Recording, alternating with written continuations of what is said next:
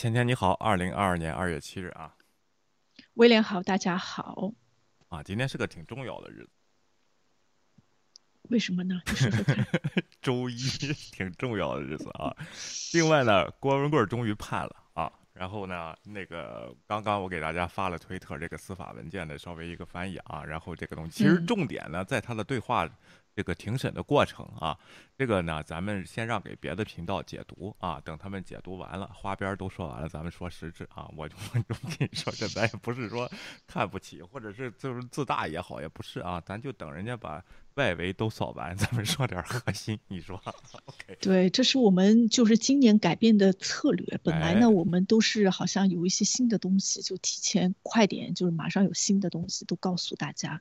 但我们分享了之后呢，我就发现其他的频道也纷纷做类似的节目，然后把那些东西呢又解读了一番，而且解读方向完全不对。对。然后到后来我们再纠正呢，也纠正不过来。所以我们现在呢，干脆就是让大家其他频道呢先。说一下，然后他们没有说到的一些点呢，就我们现在再做一下总结，或者是说的错的不对的地方呢，我们再纠正一下。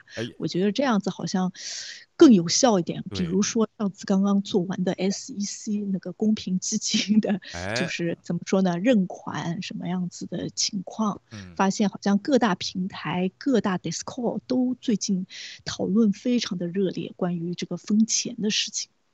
对我插一句啊，就是咱们不说啊，都看不见这一条，甚至呢还把它解释成人家 SEC 说废话啊，然后就是给谁退不给谁退这个问题。那咱们说完了以后呢，都意识到这个重要了，都开始现在在吵了啊，那就等他们吵。我们已经说完了，我们不不需要再说，没有任何要改的东西，那里边啊就是这么写的，就是这么执行啊，然后。各大解释、各大意淫，咱们看各种人的这个理解能力和他的行为了啊，这就跟我们没有关系了啊，这个问题啊，咱就说这个啊，这个法庭文件呢，我就预测有这么几大解读方向。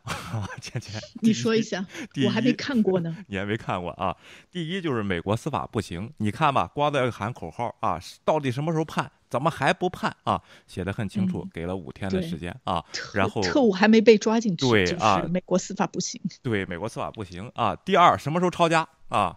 这个是关于 Lady May 的啊，然后关于那个十八楼的还没开始判呢啊，这个事情咱们那个还得看，这两个都不是一个事儿啊，又又得。所以美国司法太慢。哎，美国司法太慢，不抄家就是不行，就得抄家，你知道吗？抄家没收。抄船也不够。抄船还抄不了，为什么在西班牙呢？你抄不了，所以说人家法庭怎么办呢？只能说每天罚五十万啊，这是第二个方向啊。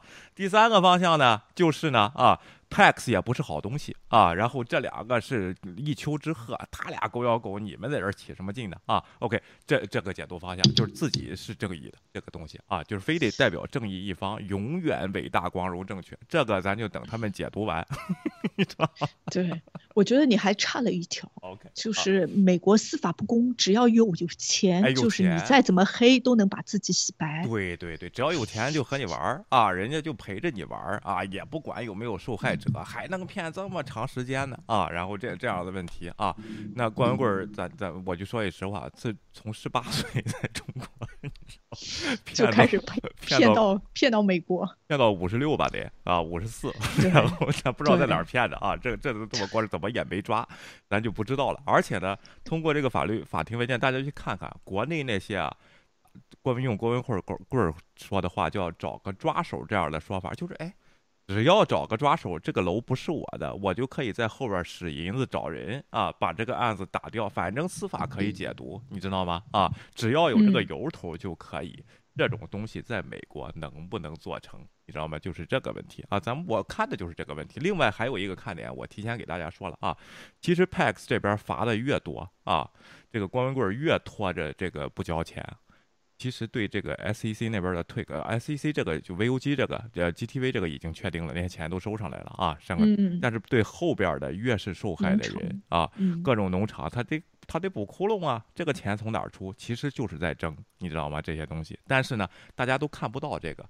受害不受害的都跟着喊美国司法不行，赶紧不那个这个这这么卖，然后郭文贵无赖啊，有能力来拖垮美国司法啊，你就不想想，如果你是受害者的话，你应该觉得让郭文贵赶紧交把这个钱交清了，不要每天发五十万了，每天花五十万够够退五把椅子的啊，是不是？他就不想这些事儿，他就跟着这些人喊，那些人他能替你着想吗？他都是替频道着想，只有咱们。我也不是这么说，我就是不带观点，我就说实话，到底有人家这个判是为什么这样判，怎么说的？人家按这个司法是怎么说的啊？这这一点呢，又会引引出了对美国司法的这个资本主义的一个特殊性，叫不为人民服务，不为受害者着想。关键你受害者自己都看不懂，不知道什么事情人在替你着想，你都不知道，那我就没办法了。对啊，OK。对，我觉得受害者多多少少有些人也不想知道具体的一些东西，他只要管好自己的钱，他就想退这个钱能够退回来就好了。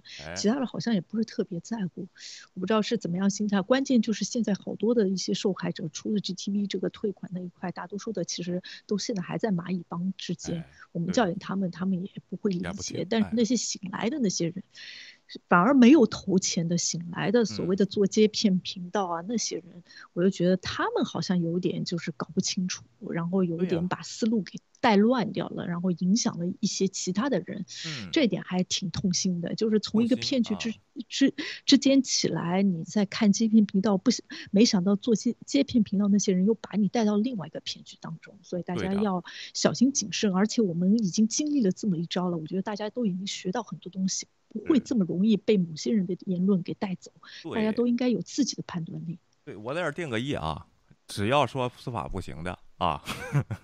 都是看热闹的，我就这么定个义，大家就你就看吧。里边他主要是观众群，都是看热闹的。他好，美国乱了才好呢啊，然后都退不回来才好呢，就是这种想法啊。不信大家就看看啊，咱们等他们说完，哪怕他他一天不说，咱不说完，咱们也不说。芊芊啊，听见了吧？啊，听见了。对，OK，好吧啊，今天是个大日子啊，其实呢，也就五天的空档期啊，你看。这个事情，哦，五天的空档期，对，从今天开始到下到周五嘛，就过了。不是，就是有一个还款期限啊，然后这个这个大家注意注意这些时间点就行了。其实没什么好看的，但是那个司法的辩证的过程是非常有意思的啊，就跟一个这个。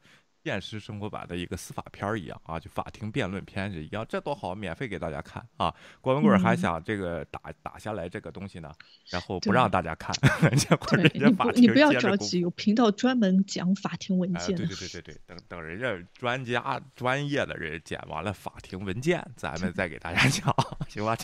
再说一点细枝末节的东西。对对对。咱扫外围啊，让人家说主主流的思想。对你今天应该介绍一下，我们把节目稍微小小改编了一下。从今天开始，每周一我们会上这一期节目，叫做快新闻，就把就是上一周我们错过的一些比较有趣的或者比较重要的一些实事呢，就是快评一下，然后说一下这些。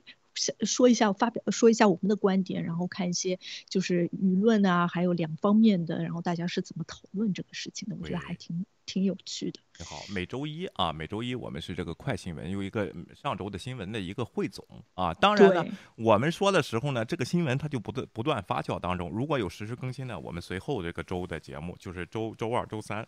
周五的节目会跟踪下去啊，然后这样的东西就由快新闻变成慢新闻啊，这个我觉得是我们的一个设置啊。到周五是娱乐新闻，然后这个娱乐界的啊，还有把我带坏，对对，还有把你带坏。另外呢，请大家再打个广告，关注一下我们星期四会上线的大惊小怪的新的一期啊，共济会已经做完了啊，到星期四给大家放出来啊，到时候关注一下。同时呢，在我们另外一个频道，这个小薇和大千的大惊小怪频道呢，也同时上映，希望大家。要关注一下那个频道啊！哎，芊芊，咱今天那是大片，对，足足做了一个月。没有啊，其实呃，再说句啰嗦一下啊，人家 YouTube 是个视频平台，这个地方咱们确实得下点功夫啊，然后。挺难的，我给大家说，然后做个好的视频是非常难的，比直播啊要难很多啊。然后那个我们也会下点功夫，给大家带出带带出一些赏心悦目的一些精品节目啊。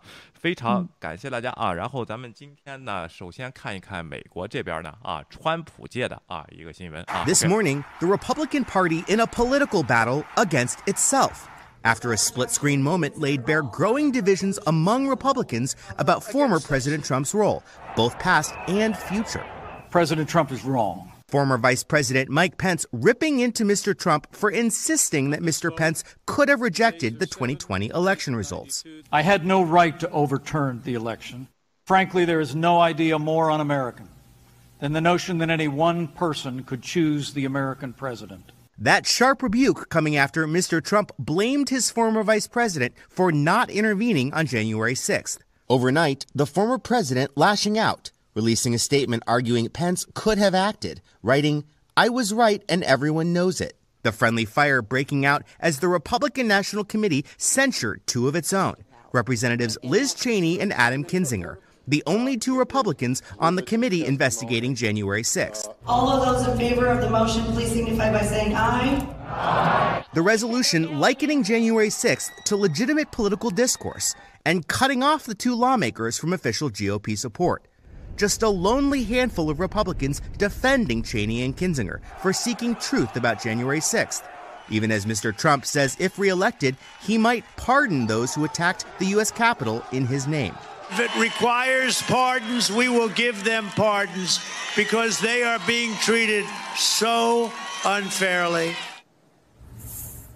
These Republican on Republican attacks are setting the stage for what could 哎，芊芊，我得出，我得有一个事儿，马上回来啊！你先给大家介绍一下这个。 对，大致的一个内容应该我们都知道了，就是还是一月六号冲击国会山的这个事情。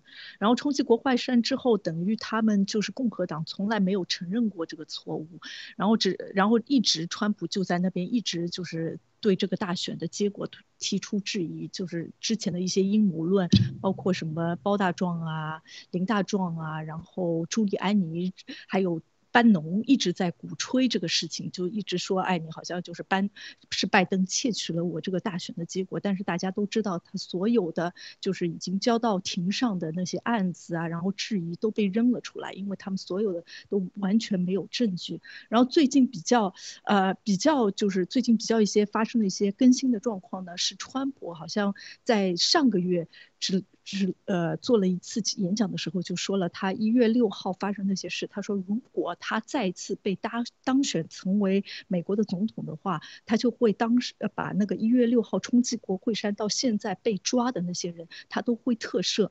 其实他说这些话引起非常多人的质疑和诟病。虽然呢，就是支持川普那些川粉们觉得川普讲的非常的好，就是热泪盈眶，非常的激激呃就是慷慨激昂的，但是其实。那，外界对他非常多的质疑，因为当时其实川普还没有下台，等于他的特赦令还没有发的时候呢，他完全可以在当时他还在就是总统席位的时候给那些人给特赦，但是他当时没有给，他只是又重新给大家做了一个什么允承诺啊之类，但是这个承诺呢，我们都知道它不会实现，他主要发这个特赦令呢，主要也是为了给自己就是怎么说呢，敛金，然后收取一些钱，然后呢，前几天好像是我都忘了是时间有点搞不清楚，是周六还是周日呢？彭斯参加了一个共和党的一个会议，在会议当中呢，他就直接承认了，他说川普是错的，大选呢没有被偷，而且他说他没有这个权利更改这个大选最后的结果。然后呢，他说了这句话之后，威廉回来了吗？回来了啊，OK。对，他说了这个结果之后，川普呢马上又反击了，对吧？他又说，哎，你彭斯好像没有说真实的话啊，你是我们的叛徒啊之类的。我听到就是比较明确的一个事情是，好像是班农他在自己 War Room 又对彭斯进行评抨击，就说，哎，你好像是一个，呃，就是怎么说呢，非常没用的什么。走狗啊什么之类的那一类的话，就是好像哎你就是你就是非常的没用，你就是不敢承认这个事实，就一直在抨击这个彭斯。哎，这个有个前提啊，这个彭斯呢要进行二零二四年的竞选。总统的活动啊，然后那个他在党内呢进行了一次这个星期六的时候进行了一次议会，然后是间接的表就就是说第一次直接就一年之后表达了自己观点，川普是错的啊，这是他明确说的话。当然呢，在民主党这边呢就有两种声音，一个是啊彭斯终于出来说话了啊，另一个就是彭斯你现在才出来说话啊，然后 对吧？另外呢有那个共和党那边呢也有支持彭斯的两个议员，一个叫 Cheney 啊，一个叫。Kissinger 两个呢被民主党禁止发声啊，censored。然后这个就是说直接取消了对他们的这个资助行动啊。然后民主党内啊，这个共和党内啊，直接取消了这个这个活动啊。这个点儿特别让人震惊。那就是共和党内也有分裂的这个情况嘛，但是他们作用的方式就是一党派啊，咱们把 censor 不让你说话啊。班农呢，其实对这个事情是没有任何的，就是说有实际意义的评论，只能宣泄情绪。拉赞助啊，拉钱啊，然后咱们听听班农是怎么说的啊。OK，继续啊。OK。You're to carry this thing uh, eventually to your grave, okay? 哎，You're to carry this thing to your grave 啊，就你会把这个事情带到你的坟墓里。其实呢。这个川普那边也发文诅咒彭斯，而且是说反话啊！你希望你二零二四年能当选啊，然后你就赶快去当你的副总统吧，你当你的总统吧，你为了当总统，你把连我都能卖，就这意思。其实班农这句话也是这意思，你选不上啊，你你这事儿你只要不支持川普，你就选不上，这是在赤裸裸的威胁啊。然后这个事情啊，继续啊，OK。Because it is a mark of shame, and you are a stone cold coward, a stone cold. Coward, Boris Epstein. We're going to start with numbers and 你看，他就说那么两句啊，就是在威胁。其实他什么也干不了啊，这个班农啊。然后这个问题只能好像就是我有一个观众群，我威胁我的选民不要选你啊。这就是共和党里边自己分裂啊。然后是这个问题，你说现在？对我听到也有也有其他的一些评论说，其实就是。彭斯虽然当时的时候是副总统，但是他现在等于已经就是完全跟川普没有任何的牵绊了，反而现在就是班农对川普的牵绊更多一点。然后也有人说，就是现在就共和党这个党魁还是川普，所以他处于一个非常危险的一个情况之下。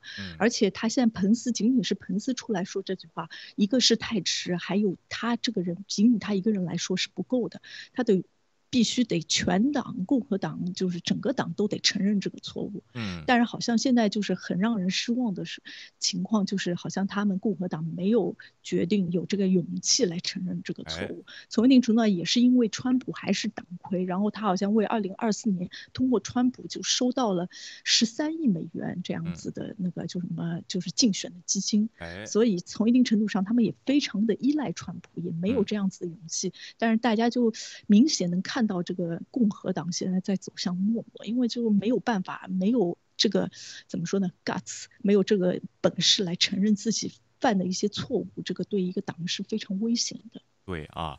所以说，彭斯的这个举动呢，就有两种解读了。有人说，哎呀，这个副总统啊，他可能有这个保密协定，他不能说。但是他的幕僚长在跟这个一月六号委员会在接触啊，说一些东西，就是后面再说做一些事情啊。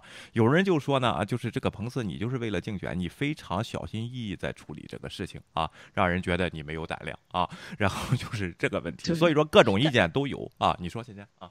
对，但是彭斯参加这个大选，其实我们开始的时候就看到了，就他非常在就是一发不可收拾那个局面情况下，他是唯一一个，好像共和党里面就是川普那一帮里面比较沉稳的，而且很明确，他就一开始的时候就已经跟川普切割了，我们就知道他肯定还要继续坚持他的从从政这条道路，对的，所以他也不愿意跟那个川普有太多交集。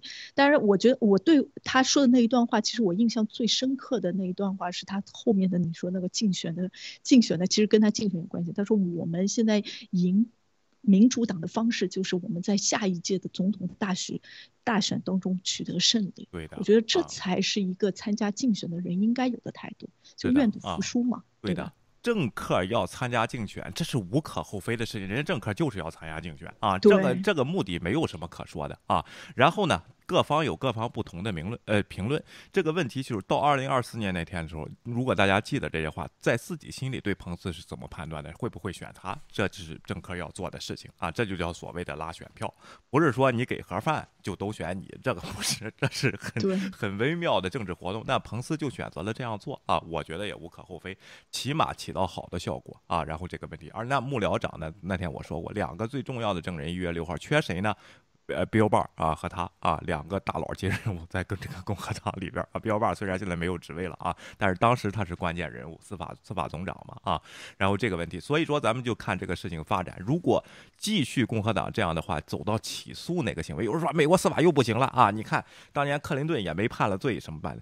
人家这个法律起诉最后得证明有罪，但是这个法律起诉的过程是非常重要的，让大家看清楚一些事情，导致二零二四年的大选会有什么那样结果，这都是有深刻影响的一些案件，不是说只是一下子就判了，抓住双规，这就是厉害。并不是这样，我再次重申这个观点，哪个国家也不是这样玩的，除了中国，中国也不是这样玩，只不过他宣传是这么宣传，你知道吗？双规到定罪还早呢啊！你说，姐姐啊？但是威廉，我想问你一个问题，就是美国是两党制，除了共和党之外就是民主党，然后选的话也是这个两党之间做主要的选择，不像德国有各种。不同的党就是五六七个，然后所有的人都可以参加。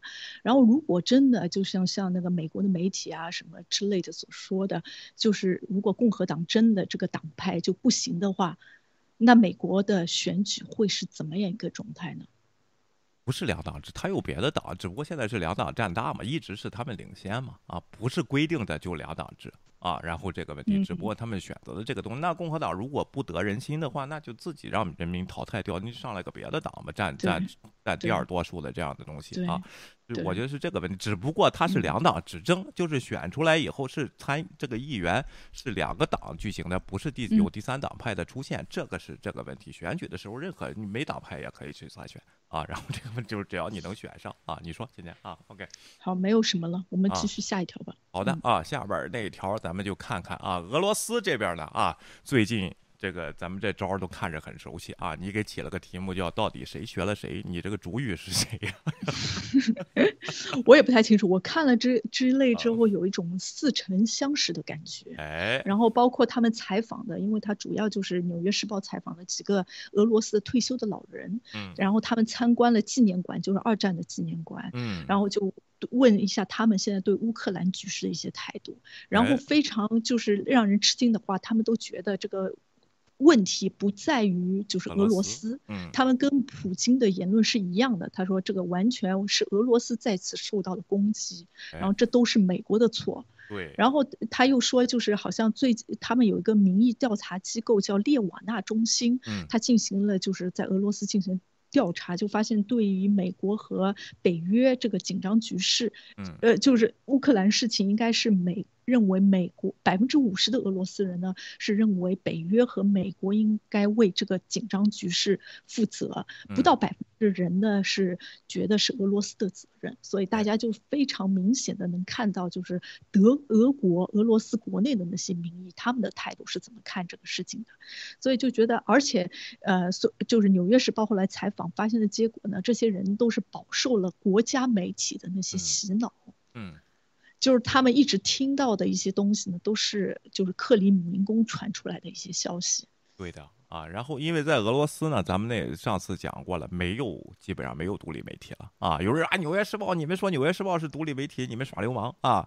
然后《纽约时报》能是独立媒体吗？我的意思是，《纽约时报》是国家控制的吗？哪个国家控制的？你给我说说。是美国白宫白宫控制，Deep State 是政府控制的吗？啊，然后这不是政府控制的才叫自由媒体啊，对不对？你都是白都是克里姆林宫控制的媒体，那叫不叫自由媒体？人家就是这么定义，就是不是国家政权控制的宣传机构，那就叫自由媒体，是不是？说句实话，法轮功应该算是自由媒体大纪元，没有国家控制。当然说不清楚啊，人家后边有没有别的势力，咱不知道这个事情。你说啊，这些不是国家美应该。应该不是国美国这个国家的国家媒体，但是有可能是我大国的国家媒体，什么之类的也说不清楚。对，然后关键大家去看一下这个这个国这个报呃这个媒体，他有没有这个胆量给自己的政府提意见？如果敢提意见呢，我就觉得都不是国家媒体。妹妹啊，对，咱们一般这个国家媒体啊，都提，就给反对的意见，就是给领导人提一些。对，你说你得注重注意身体啊啊，然 后不能太劳累。那个去参加奥运会呢，然后穿厚一点。你看，你如果病了，我们全家怎么全国怎么运行啊？这样的事情啊。然后，但是停不停会不会提这个？哎呀。这个你你应该听听不同的声音啊，绝对不会提这样的意见。就是说，您您您英明啊，这就是这这种观点，就普京英明。下面的这个加拿大的有一个这个他们电视台的有一个人呢，就是长期生活在俄罗斯，自己也是俄罗斯人后裔，只不过是加拿大人啊。然后呢，他就对这个俄罗斯的国家媒体的这这这几天进行了观察啊，然后导致了一个结论。咱们先看看他说的什么啊。Russian state TV can provide a window into the Kremlin. The networks are tasked with telling Vladimir Putin's preferred version of events.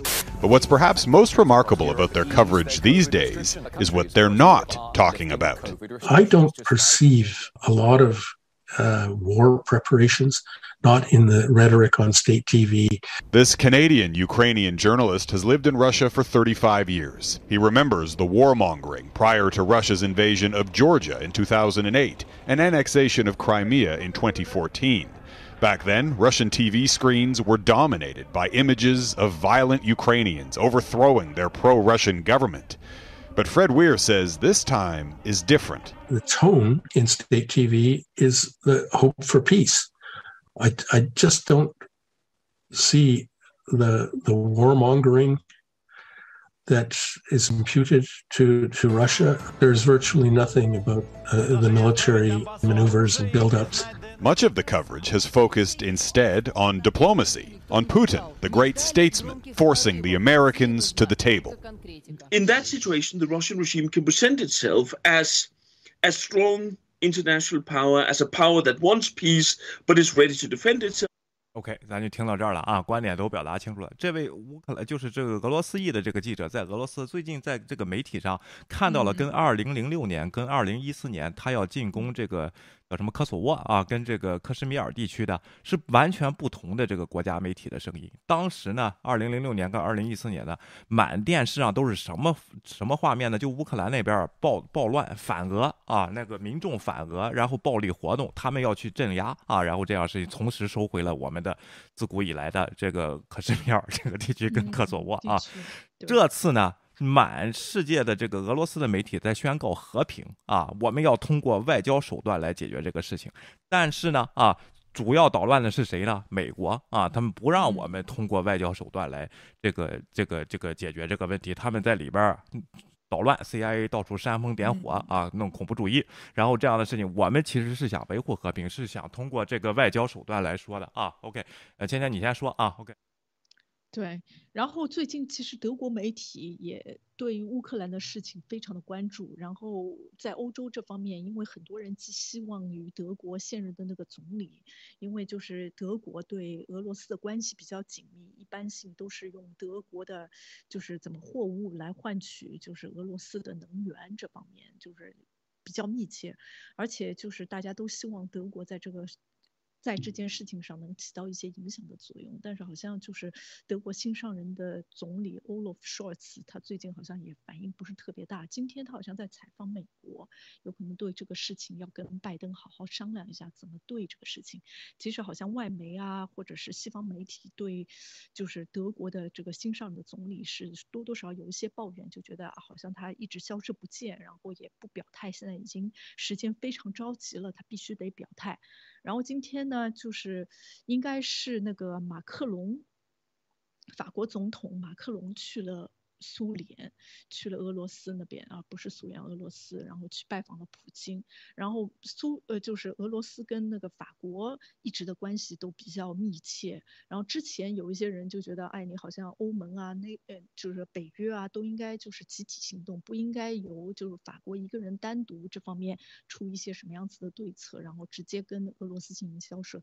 但是好像现在就是德国应该刚刚上的总。总理他对就是各国的外交啊什么之类的关系啊也不是特别的密切，所以他现在好像还在寻找方向阶段，所以就是大家对德国还是稍稍有一点点的失望。其实这个是预期就是这样的，就是德国和法国在里边是要居中调停的，他不能都撕破脸啊。然后，对，你说啊，你说，你说。然后刚才没说完啊，这个 sorry 啊，今天有有点忙啊。然后这个。记者呢就被对这个事儿做出了这个俄罗斯这个媒体为什么现在说哎都说世界和平啊，然后这这美国是捣乱世界的一个东西，其实他一直就是这样说啊，然后但是问题是主要想突出普京的形象。明白吗？他是解决大国问题的一个重要的一个做法，只有他能对抗美国。这给俄罗斯的民族主义啊，这边又在煽风点火。就是有一个伟大领导人，他能解决一切问题啊。其实看着挺可悲的。从苏联解体以来，现在俄罗斯又走上了这种道路啊。今天你说啊，OK。我觉得不是又走上德国呃俄罗斯走的一直是这条道路，而且现在也说明了一定的就是情况，就是所有的独裁政府到后来都会出现这样子的问题，就你这个国家只有一个能人，其他人都不能做任何的决定，对，然后你所有的希望都要寄于寄托于这个人。但是我在想，这个普京如果完蛋了，普京就是年老色衰什么之类的，就是身体啊也不行了的话，谁来接手这个事情呢？我觉得一个一个比较正常的一个民主的国家，你这个政府就应该应该更新更新交替，就应该有新的人上来，你不能一个人独裁或者当政时间太长，这会给包括就是德国也是这样子的问题。为什么 Olaf Scholz 上去之后，他好像就是有很多就是政策啊，或者他举步维艰，就是因为默克尔在上面已经时间太久了，所以做很多事情的话，他就很难做一些改变，就是。所以就是就是有有一种危机，你有个强强大的，比如说领导人啊，什么政治实力非常强，他做时间久一下，你就觉得一定程度上很稳。但是其实呢，就国内的，如果一旦换届啊，就会带来非常多不稳定的一些因素，然后集独裁和集权政府就会走更危险的道路。对啊，这种这个交交接制啊，然后就是古代帝王也是这样嘛，怎么平稳的交接，这是一个是是。就是当时的难题啊，解决不了。现在有有有制度可以平稳的交交接这样的事情，就是不用啊。然后这个问题啊，另外当年呢，这个是华盛顿吧啊，然后就是让他连任再连任一届，就是特批他都不要，说我的错误要让后人来这个赶紧来改改改了，我不能再在上边了啊。就是你是人就会犯错误，所以说呢，有人说华盛顿是外星人呢，也不是啊，然后也是一个人类，人家自己承认了啊。另外呢，就是俄罗斯他就非常急切要加。入这个叫什么呢？世界这个阵营，因为之前咱们还是那种观点啊，就是他已经被排外了啊，在里边就根本你说什么无所谓了啊，就这个东西他才出了这么一招，是不是他有又有连任危机呢？咱们说他的大企业在俄罗斯其实是非常难生存的，有反抗的声音，只不过人都憋着不说啊，所以说是不是借外力来缓解他内部的压力呢？也有这种可能，但是会不会打呢？我觉得还是判断不会打。为什么呢？一打这个 bluff 就吹破了，你知道吗？啊，所以说呢，现在美国这边呢，啊，拜登，然后这个也发表了，就是说有记者他上飞机之前问他，你你对这个乌克兰会不会打呀？然后是怎么回事？怎么评价呀？看看他怎么这个怎么怎么说的啊？拜登啊，OK。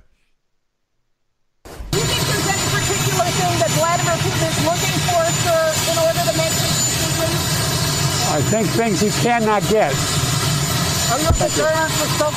哎，就说了这么一句话，他想要的事情，他根本就拿拿不到啊。然后这样的，你提了个无理无理修，就屯兵十万的那个东西，你以为这个西方会妥协？你现在他不会妥协你啊。有人就说美国没道义啊，这个事情你牺牲了乌克兰来保保持自己的利益。呃，其实我是另外一种看法，你不能说哪个人他武力强去要一些东西，我为了保全这个国家，我就要去答应他的所有事情，牺牲整个北约，那是不行的，对不对？你盟友关系是什么？就是你这个阵营是不一样的，对不对，倩倩啊？OK，对，关键就是普京提的要求也很奇怪，对，他提的要求主要就是让乌克兰不要加入 NATO，但是 NATO 也没有对乌克兰提出任何的加入的邀邀请啊，因为这乌克兰自己本身就有非常多的腐败的一些情。所以他没有达到自己的，没有处理好这些问题，解决自己内部的矛盾，NATO 是不会这么这么容易让允许他进入加盟的。所以我就觉得不，所以就大家都看不懂，就一直西方媒体啊什么都在问你普京到底要什么。就多多少少，我真真的觉得他就是有点，就是怎么说呢，被被抛弃的那种小三感，就是就是你们都不朝我注意一下，我这么大的一个国家，在这个亚洲和欧洲这边，我一直在晃悠，你们都不注意我，你们的目标就只在中国。对。然后他就是一直在这边要要大家挥来挥去，挥挥衣袖，看看我的存在感。然后我觉得，我觉得拜登。这策略也是对的。他凭什么你派兵了，我也把我自己的就是美国的士兵送到战场上去，这个没有必要啊。所以我就觉得这个怎么说，多多少少这还是个欧盟的问题更多一点。当然，这个 NATO 本来主要的发动者就是美国，所以美国还是在这边脱不了这个关系。但是我觉得拜登应该处理一些更重要的一些事情。这个 俄罗斯怎么说呢？我觉得普京在那边挥挥手帕也不会造成什么样子的情况。对，学学人家徐志摩，挥挥手不带走一片云彩，是不是？你得你得这样，你不能挥挥手以后我就要呼风唤雨，把这个康桥给拆了啊！然后这不行，你拆了以后你就没有桥过了啊！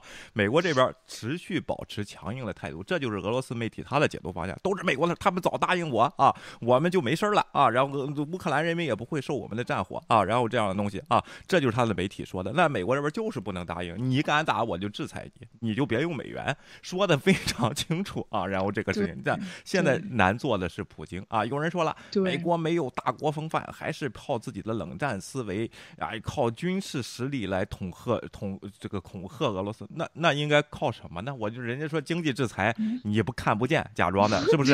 然后这个，我觉得这怎么是这个这个帽子扣的有点反，这个说的应该是普京啊，就是军事实力派一些军，他就通过这个方面，这不就是他的冷战思维吗？对呀，如果真的是热战思维或者现代思维，就是什么东西都可以谈啊，你直接喊谈就行了，你不需要把先把士兵给判过去。对的，对吧？啊，这就跟北朝鲜放核弹、窜天猴就是一回事儿。今年放了七次了啊！一放以后，人美国也不理，中国给钱弄火火车往里运，就是永远冤大头。听说这次中国普京来奥运会啊，又是带条件的，但是咱无从考证啊，咱也不认识中南海的人，他们都认识，签了什么单，说是都知道啊。签，我就跟你说，国家签单永远不会吃亏，你就看着吧啊。然后这个问题，咱们就中国应该是置身事外的，这个事情根本就和他没关系。有人这事儿就联系上，那你错了。作为就是这么重要的一个国家，我觉得习近平其实应该把握这个机会，把这个乌克兰的事情给解决了。对，其实，在欧洲的，因为俄罗斯它地缘政治，你看这时候应该用这个词比较特殊，横跨欧亚大陆，有一一大部分国土在亚洲跟中国接壤，剩下的部分才是欧盟，对不对？那中国应该在亚洲这里发挥自己的作用，调停。知道吧？这个是你应该就跟法国和德国在欧洲做的作用是一样，不要产生战争，而不是像那些粉红吹的说，就看着乌克兰你打了美国管不管，我们好进攻台湾啊，根本也不是这么回事儿。然后美国也说了。中国，你敢在后边再玩那个支持伊朗当年华为这个事儿？你看我的制裁会不会制裁你？你知道吗？然后就是一上，这才叫外交威胁。外交不能只是胡萝卜、和言善语，也有大棒，不是战狼，是背后真的是得有实力。你别光战狼，就是哎，你不敢弄我啊！然后就这种就耍横，这不行啊！这才叫这个这个拜登，这才叫耍横。他他他要的东西他得不到，就这么一句话 就完了，没必要说我们自古以来是什么。五千年的文明，你们看不起我吗？啊，为什么派记者出去以后要问这样的话？这些找这种茬都没有用，是不是？现在对，关键就是其实拜登已经呃，就是川呃，不是普京已经去了北京参加奥运了开幕式。其实我就觉得，如果真的是一个大国的话，其实习近平应该利用这个机会呢，把这个架给劝了，哎，然后给普京呢铺一个台阶，让他下来。对，这是多好的一个机会呢！但是就是普结果，习近平也没做这个事情，还说他一直支持就是普京任何的决定，然后支持这个乌克兰这个事情，觉得是美国和北约给造成的压力，这不是胡说吗？我觉得这个就是把普京逼上梁山了，普京现在就没办法，所以估计这才跟马克龙快快点来看看我吧，给你调解一下。对的啊，然后呢，欧洲呢有不同的声音，咱们就看看为什么德国老受到这个诟病的？因为作为一个调情者啊。这个媒体宣传呢和国家政策呢都得有往调停这个方面进展，它不能有太激进的声音啊。然后当然老百姓是反战的啊。然后这个问题啊，然后呢许多德国人站在普京一边有五个原因，其实好多美国这边也站在普京一边。一会儿咱们说说，比如说代表的就是 Tucker 啊，然后这个东西啊，对对对。第一呢就是俄罗斯对德国的这个新闻呢是有影响的，它有些电视台是通过卫星过来的，是吧？啊，然后这个问题。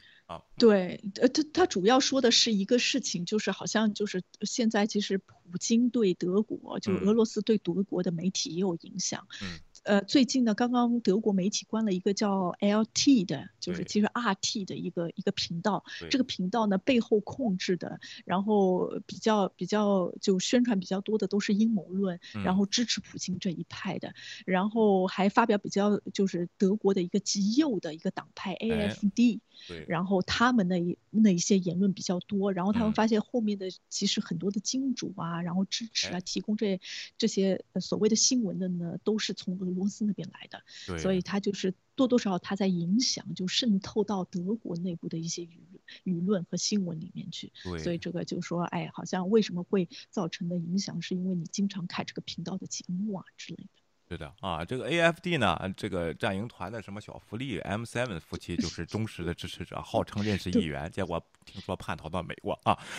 然后这个极右派啊，一个少数党啊。OK，第二呢，俄罗斯被视为视为战略合作伙伴，这个问题呢，就是 Tucker 的观点。啊，就是跟俄就德国那个将军前两天不是辞职了吗？也是这个观点，很简单的逻辑，敌人的敌人就是敌人。其实俄罗斯和中国呢，哎，也是这个这个叫什么呢？也是呃面和心不和。我们得好好的利用这个机会，利用俄罗斯打压中国。这就是当年郭文贵啊，以以美灭共啊，是不是啊？然后这些这都是一块儿，就很简单的一个逻辑，好像能打动大家，但实际上自己也认为不妥，给辞职了。塔克现在天天晚上说这个事儿啊，这个利用俄罗管俄罗斯干嘛？咱们弄中国。应该拉拢俄罗斯，答应他的要求，造成一个西方世界阵营来对方崛起的中国，这就是极右派在弄的观点，是不是？今天啊，OK，对，完全正确，就是这样子的，就是敌人的敌人是朋友这个观点。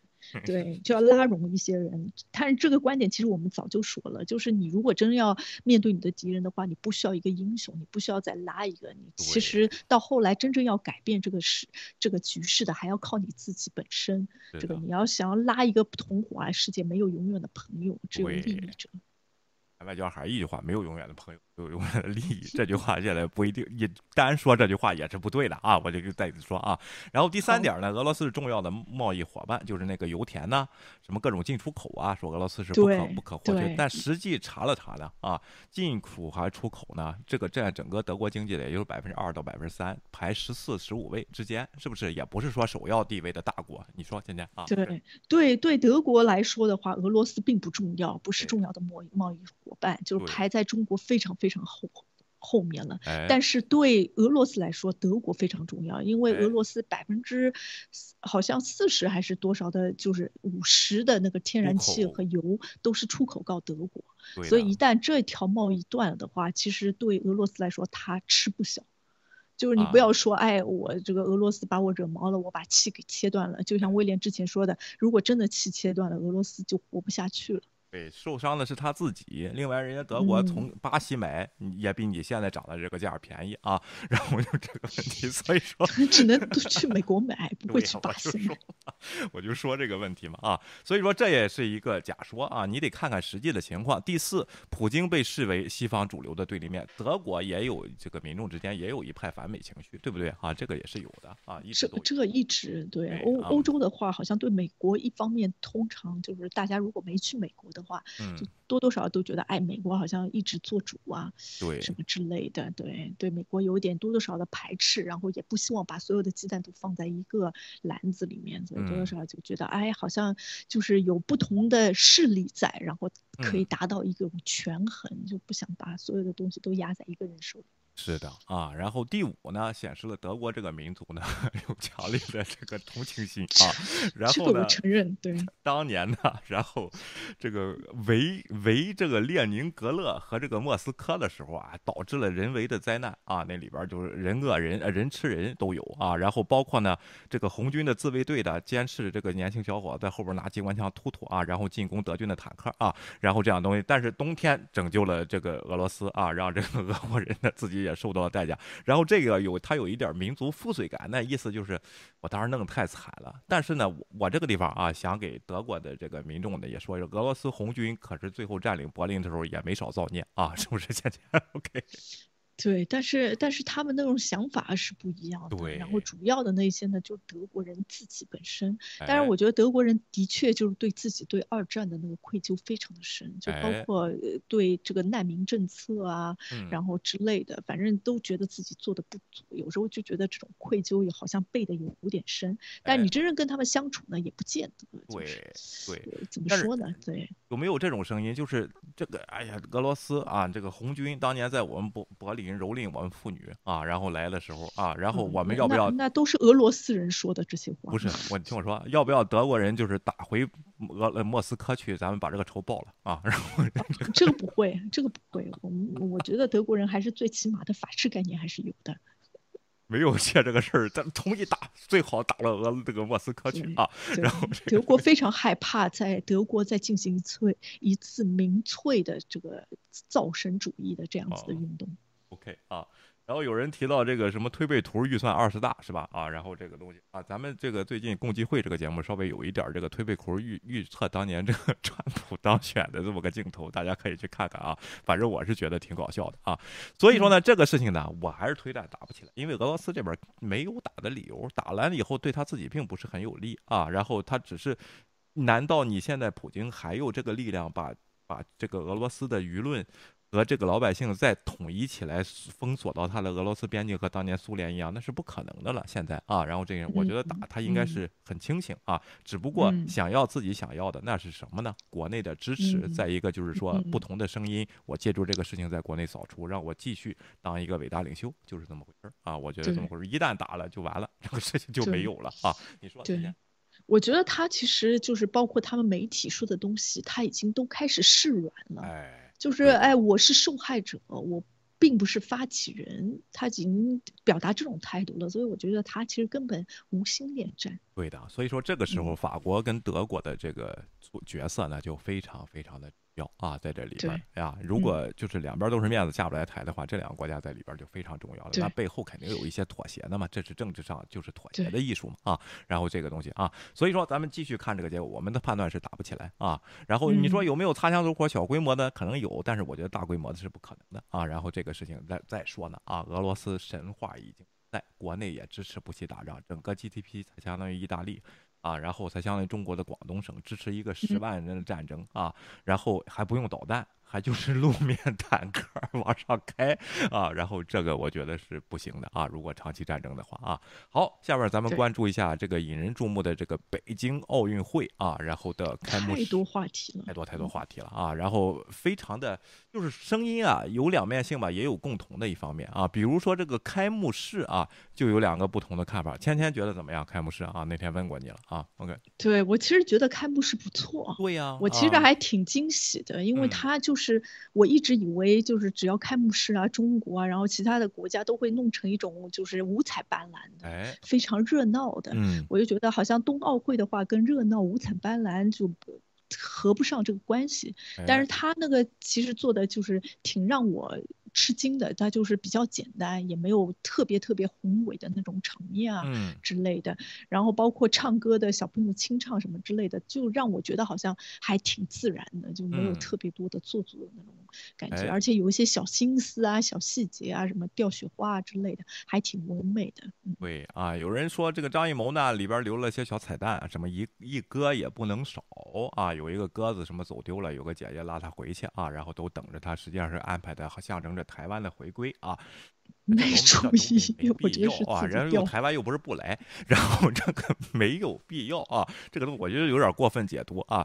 另外呢，这个特别适合东方的文化，比较含蓄，是不是？没有这次用这个大红大黄啊，像他以前的电影里边那个叫什么《青稞刺秦》那个电影里边，要不是大红色块，要不是大黄色块，这会儿是大绿色块啊。绿呢比较 讨喜，是不是？还有大白色块，是不是？白色块还蓝色块，然后黄有就是那个小朋友衣服前面的那种，就是。虎年那个吉祥图，稍微有一点，但是他这个做的比较偏温馨一点，因为很多都是小朋友做的一些节目嘛，所以他也没有办法，就是呃非非常雄雄旷雄壮这种这种场面就没有办法做到，只能走温馨派。对，如果不了解这个含蓄的这个表达的话呢，就会觉得，哎，好像就是没有显示出什么当时这个欢庆盛世的这个事情啊，都是大家冲着腰鼓，没有啊，好像是挺柔美的这个东西，所以说就会出路透社的啊，呃，Vox 啊，高冷这种效果，就没看出高冷来，只看出冷来了，没看出高来，然后这个问题，所以说就觉得，哎，比较什么丑陋啊，什么这个，其实我觉得完全谈不上丑陋啊，是比较不错的，就是历年的奥运会的开幕式都不错，对不对，芊芊啊？OK。我觉得开幕式其实就把人聚起来，其实主要就是个热闹嘛。对的。然后因为这次疫情的关系，热闹不起来。嗯。然后又是冬冬奥冬天呢，本来就是那种清清冷冷的那种感觉，所以就是还挺符合主题的。但是我就觉得我我国呢，就是。怎么说呢？有时候特别自信，但有时候呢又特别不自信，你知道吗？就是他其实开的挺好的，那你就自己，我就觉得没必要说很多。但是他又搬了一些国际的一些其他的频道，怎么说他们这次这次奥运会的开幕式，就会显得有点小气，就觉得好像，哎，好像别人要赞扬你，你才觉得自己好这样。你这样说呢，就容易引来攻击，就不是大国风范了。你比如说这个火炬手的这个问题啊，找了个新疆的运动员当这个火炬手啊，但实际上这个火炬手的成绩呢，啊，在全世界可能排不上名啊，他我忘了他是什么项目的。但是呢，有记者，你当了火炬手以后，就有记者就想去采访他嘛。但是他没有走最后这个运动员的通道，就后来悄悄的就找个后门给走了。就是我当然是安排了这个事情，这就有人给造成是，你就放开，是不是？你就既然都选了，你就让人去说，别觉得好像是我们加了个班临时选了这么个人，为了对抗哪种声音，是不是啊？然后这样的问题就大大方方的，这个没问题啊。另外呢，啊，我给这个下次再办奥运会啊，咱们中国这个神话传。传说啊，就是全世界都知晓的神话传说，就是中国文化的一部分。好像关于冬天的不是太多啊，除了这个年除夕什么这些东西，是不是啊？这点你说啊？OK，我记我记得有什么雪孩子什么之类的，印象不是特别。对，但是我觉得这些其实都不重要。为什么一定要用神话呢？不是，你就可以就是弄一个什么像冬季就是。什么北京爱情故事啊，什么之类的，你不觉得挺好吗？对你，比如说哈啊，你比如说意大利都灵那次冬奥会，他就请了帕瓦罗蒂唱这个《今夜无法入眠》，这是全世界都知道的，这这个是最讨巧的方式，对不对？都有共鸣，突然一下子全世界啊！但是中国的这些文化当中，关于冬天的还不是真的不是太多，大家想想有没有冬话？这个这个芊芊说农夫和蛇，那那是那不是中国的这个这个这个，那不是中国的神话啊！然后这个问题，我给建议一下。应该最后加一个场，两个两个小时。最近咱们有这个两部电影比较火，《长津湖一》和《长津湖二》，你知道吗？都是关于冬天的。然后在那时候放放啊，然后咱们提但是我觉得这个场景不对，而且不够唯美，而且太过血腥，就不积极向上。而到后来大家都变成冰雕了，本来是要人家动得越快越强。越高，你让人家都变成了石头，你怎么怎么对得上呢？我就觉得你就不要，而且我就觉得从节约成本啊，然后电力这方面的考虑呢，我还是觉得这种短的比较好。哎，OK 啊，其实我觉得都取消开幕式，直接放长津湖就行啊。但是问题就是说，吸引人的、让人觉得好的，还是跟世界接轨的东西，对不对？就是哪怕你想表达中国的这个。特色啊，你也得用世界接轨的表达方式，你不能靠一个宣传在这胡编一个故事。他的电影儿，你在中国哗哗叫好几十亿，到美国那边没人看啊，然后这样的问题，这个就不行啊。你看这个奥运会开幕式，当年的鸟巢那次，就是零八年那次，也是受到世界瞩目，还是借用了你自己的方式，但是是。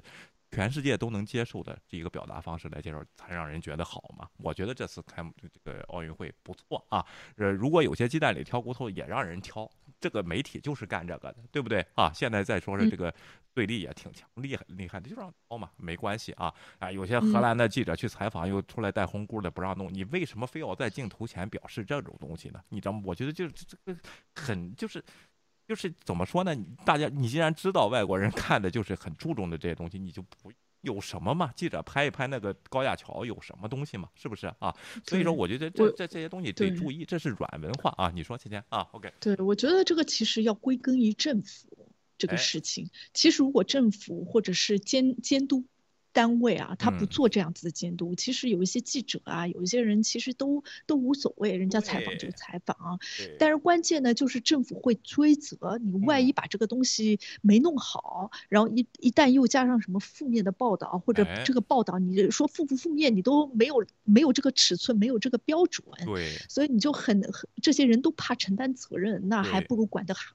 严一点，这样子最多给人家形象。哎，我是大国形象，我非常的，我选择什么东西可以报，选择什么东西不可以报，因为中国也不需要别人认可，别人承认了嘛。我现在是自己规则的制定者，他有可能通过这一方面反而显示了我国的强大，他不会出错，所以他就无所谓。但是呢，有时候呢，他自己不自信的时候，他还是希望从外面的人，然后从那边找寻一些自信的一些对他的评赞扬啊，从那边寻求自信感。所以就是挺矛盾的，有时候。对的啊，你看呢？这个韩国这边呢，就发起了这个东西，但是呢，咱们通过看美国的这个选举呢，和这个两党政治或者是多党政治和议员的这些事情，咱们就知道啊，谁提出了异议呢？韩国执政党议员李素英在周六上这个 Facebook 上页面写道：“我们对韩服出现在北京冬奥会开幕式上的中国少数民族服饰中感到遗憾。”我觉得这个有点吹毛求疵了啊。然后这个事情，因为你中国也有朝鲜族，对不对啊？然后这个问题，另外呢，这个这个议员呢，下届也要。要竞选总统，你知道吗？可能出来还拉选票，拉拉选票啊！然后有有这些就是韩国民族主义的一些人，是吧？啊，然后这个他也看到了这一点，报道出来了，他也借这个东西给自己得一分啊！然后这个东西。但是我觉得你说这个是文化盗取的韩国，我也不太同意。那你那个咱中国的朝鲜族穿什么衣服，不也是这样的衣服吗？对不对啊？然后这个有点片面。但是你说一下这个，咱环球时报对这个事儿是怎么评论的？对我看了一下环球时报对这篇报道的评价，他就是直接一针见血的点明了，就是韩国在这个这个所谓的这位这位就是议员啊之类的，他现在是民主主义在作祟。对，我觉得，哎，你评价的那么一针见血，那我 国也处处都是在炒作这种民粹啊、民族主义，你怎么就没有看出来？而且《环球日报》也自己争力争上游，就是拼命的帮着炒民粹和民族主义。对啊，嗯。环环球时报被西方定义为民族主义小报 tablet，是吧？你就是玩玩民族主义。你现在人家说了这个，你倒看得挺清楚。你看你们民族主义，你不看看你自己是干嘛的？咱们只说的是环球时报啊，就是这种双标啊。为什么我也很很？你说双标讨厌吗？非常讨厌。我们如果有双重标准，早就让人骂死了啊。然后就这个问题，但是环球时报这个就没人管，就是韩国棒子啊！还说泡菜是他们的，泡菜是我们的。关键你争泡菜是谁的这个？有什么意义呢？我就没有。这但有可能人家就是文化遗产比较少，人家比较在意，而且吃的人比较多。我们最多也是，我们如果现在吃泡菜，也是说爱买的是韩国泡菜，也不会说我们是买的是朝鲜族的泡菜什么之类的。对，所以人家如果其实我国啊，就是文化自然资源非常的丰富，我们何况要我们何必要去跟朝鲜去争啊？不是韩国去争这个泡菜？这个事情，中怎么上海泡菜有吗？然后酱瓜，上海有酱瓜酱菜。对啊，你让我有时候吃点韩国泡菜，我就偶尔吃吃行啊，常吃也不习惯啊。然后这个东西，但是这个这个就别争，这都是民族主义胡扯啊。然后这个两边都是民族主义啊，这个议员也是想把这个。东西呢啊，就是说找着这个点，但是我觉得有点低级啊，确实这个东西啊。好，咱们看一下下边这个奥运场馆啊，关于这个叫什么延庆嘛，还是张家口的这个滑雪场啊，受到了这个质疑。哎，我觉得质疑的应该啊，为什么呢？啊，因为这个地方啊，天天去查了，从一九六零年开始，其实下雪量并不是很大，是不是啊？OK，嗯，对，那那一片地方呢，首先是一个其实生态自然保护区，哎，就是其实生态自然保护区，你不应该大动干戈，给它又是什么造地啊，又是什么种树啊，然后之类的。然后关键呢，其实就是开是开冬奥会，但是。中国现在遇到最大问题就是缺雪，然后特别这个雪场那边根本就没有雪，但是它。主要缺血的主要的原因是其实缺水，连水都没有，怎么来？雨呢？怎么来雪呢？嗯，然后就其实奥运会的时候大动干戈，大家都知道都是人造雪，但是人造雪要造雪也是要水，所以还得南水北调，先把水给弄过来，对，然后才能造成这样子的雪。而听说我国伟大的主席，我国伟大的领袖习主席呢，想要大力的在我国在那片地方呢发展这个冬季奥运的项目。就滑雪啊，冬季运动项目。但是你现在是举国的之力，为了这个奥运会，这个一个月的时间，大概几周时间吧，对对吧？但是你这个奥运会结束了之后，你还有这么大的能力把这么多的水都运过去吗？现在好像那个要多少水，需要大约一百立方吧，要就是四百个奥林匹克的游泳池那样子的水，就是非常非常多的水。对，而且这只是为了应付现在的比赛，然后这两个星期还得不断的续加。另外呢，这个水是从哪儿来的呢？叫白宝呃白河堡啊水库，是饮用水。哎，饮用的白河堡水库，这个白河堡水库呢是密云水库，就是北京那边的一个重要的供水点。你现在是可以啊，然后把临时有些人牵制到了这个高层公寓当中，把这个土地让出来了啊。然后这个问题，那你如果想维护这个场馆的话，后来啊，当然。绝对有能力维护啊，而且一年吸引三百多万游客，这个钱是够够的。但是这块地方就毁了，你把水就抽干了啊，会不会导致北京这边的问题呢？啊，这个是长远的才才能知道啊。另外呢。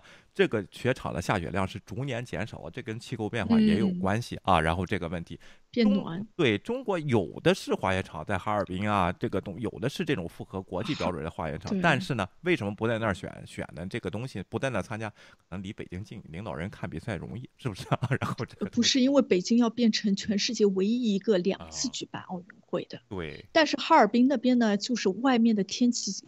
的确是非常冷，就是这个天气已经零下二十度了，就不适合体育运动了。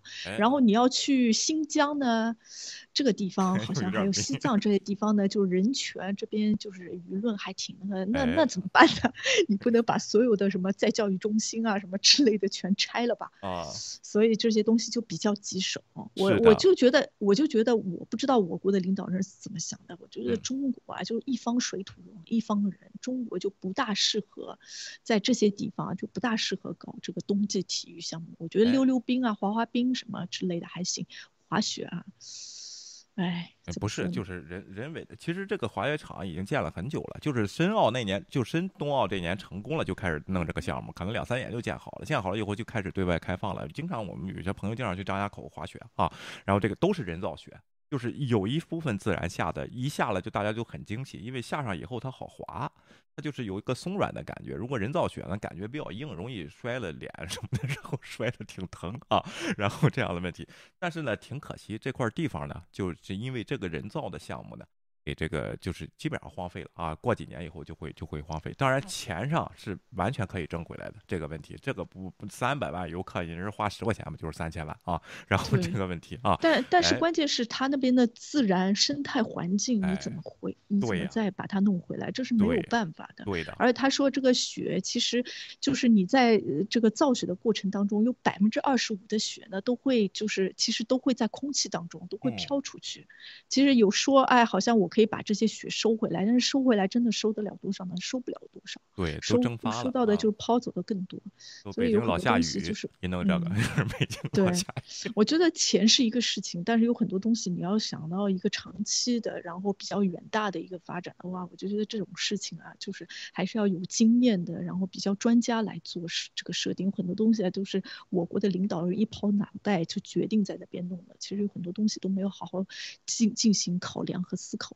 对，另外呢，这各省里也有关系啊，肯定在里边有竞争的，就是什么，比如说吉林省和这个这个河北省啊，在竞争这个项目，最后批给了河河北啊，然后这个这个问题啊，这个都是，哎，经济利益为先嘛，这一直是咱们的国策啊，环境问题咱们现在考虑不啊，就是只能是这么说吧，但是挺可惜的这块地方啊，非常可惜。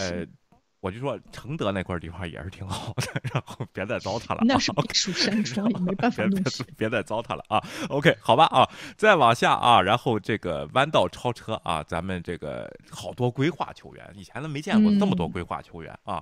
结果呢，就是中国的冰球队啊，然后这个有 十五规划非常多，对规划球员。昨天我看这个女子这个冰球啊，跟日本还是跟韩国啊，有两个规划球员，一个是华裔的，一个是直接就是。加拿大以金发叫 Miller 啊，然后这个东西，当然这个这位女士呢一直在深圳打球啊，然后打这个冰球，后来就选择加入了中国籍啊，这倒无可厚非啊。然后呢，这个问题，那男子呢更有甚者，就是。一个人 是规划，基本上上场的都是外国人，姐姐。OK，啊，OK。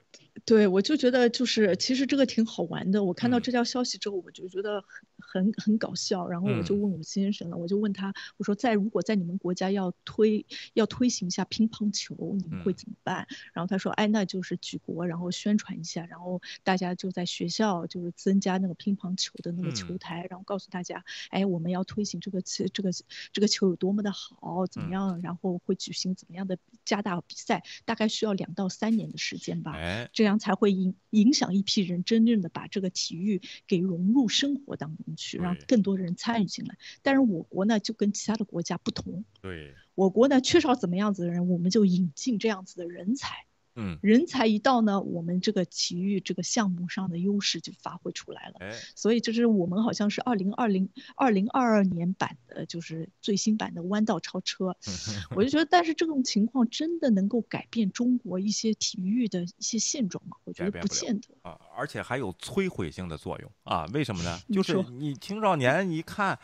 咱平时这个生活中，咱也见不了外国人啊，怎么一打冰球都是外国人呢？咱自己不大敢去，另外也不感兴趣啊。反正有老外替我们打，是吧？哎，我们花钱买就是了。你这干嘛？我们去做生意去了，根本就不打球了啊。然后这个还到时候打球的不如买球队的啊。然后这个这个这种 想法，对不对？这倒是。OK，对。对，而且你培养一一代人，培养一些年轻运动员，其实要花很多的时间。但是在培养的时间呢，你其实在积累经验，你把这些人引用过来啊。但是你其实教练啊，什么样子的配套经验，其实你根本就不会。有很多人其实都是外行，所以你从一定程度上，你好像一下子拿了金金牌，觉得自己厉害了，但其实本质上呢，一点都不厉害。你靠的还是国外的一些方式在培养自己的运动员。所以我就觉得，哎呀，其实这种歪道超车何必呢？我们其实根本就不需要这在地方。我们这这么大一个国家，这么自信，根本就不需要这些东西来给我们几，就是什么增加我们的自信感。对，我不知道这个冰球队啊，这次奥运会啊，有没有给布置任务派了党支部监督？然后肯定有，对，思想建设非常重要。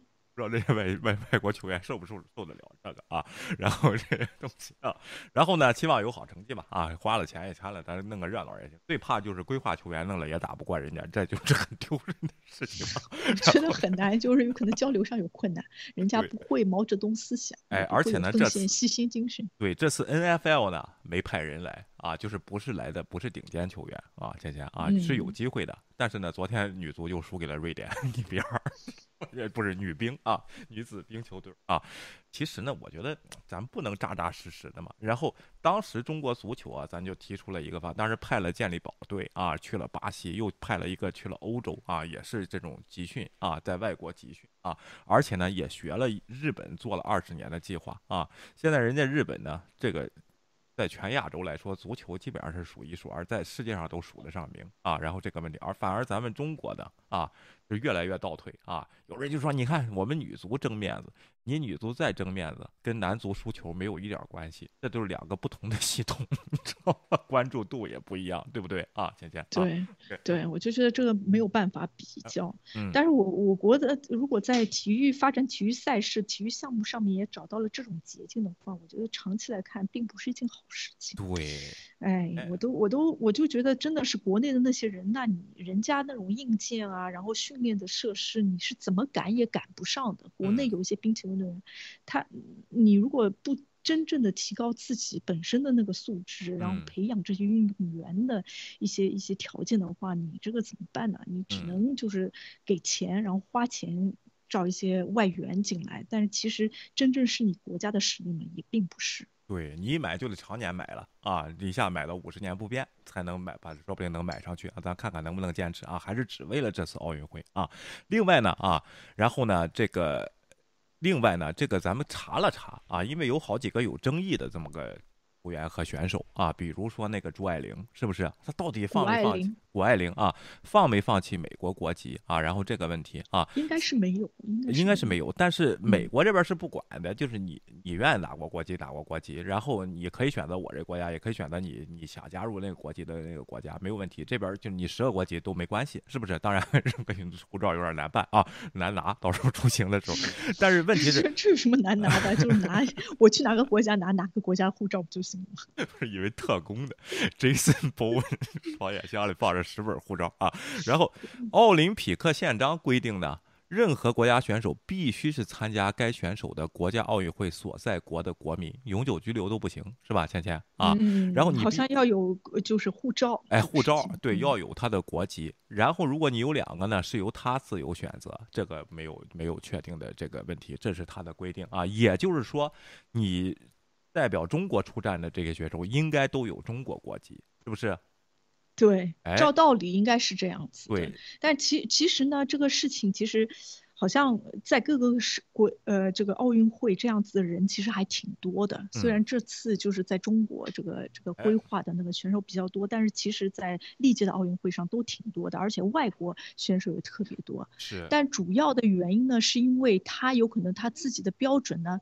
不能代表自己国家，比如说一个荷兰籍和美国籍的一个冰上的运动员，然后他的他的水准呢，有可能参加美国国家队呢，他不够资格，但是他因为他也是荷兰籍，然后他再去看一下，哎，荷兰籍好像要求比较低，他就可以参加代表荷兰队出。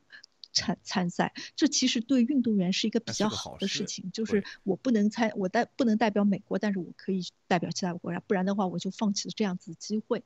所以其实是为运动员比较考虑的，但是跟我国这一次呢，就是情况比较不一样，比较特殊。对，我想说的是哈啊，如果谷爱凌由中国国籍，也就是意味着她要放弃美国国籍，因为你中国是不允许双重国籍的，是不是啊？这个事儿就起了争议。问他的时候，他支支吾吾不说啊，那到底什么不清楚啊？然后这个按理说是应该是他放弃了美国国籍啊，然后这样的问题，但是呢？各种迹象表明他并没有啊，包括他训练出入境啊，好像也没去中国大使馆申请哪那个国家的签证 啊。然后这个问题，有人说他不到十八岁，已经十八岁了啊，十八周岁了啊。然后这个问题，咱们看看他小时候，这是接受过北加州，他因为他是这个叫什么呃。叫什么旧金山的啊？然后他他从小在旧金山长大。看他当年接受了这个北加州华人文化体育协会啊这个采访，当时他还挺小的啊，看这个样子，但是哎挺会来事儿的这小女孩啊，挺招人喜欢的啊，就是这个说话这个方式什么的。呃，他旁边是他妈妈啊，咱们听听啊。OK。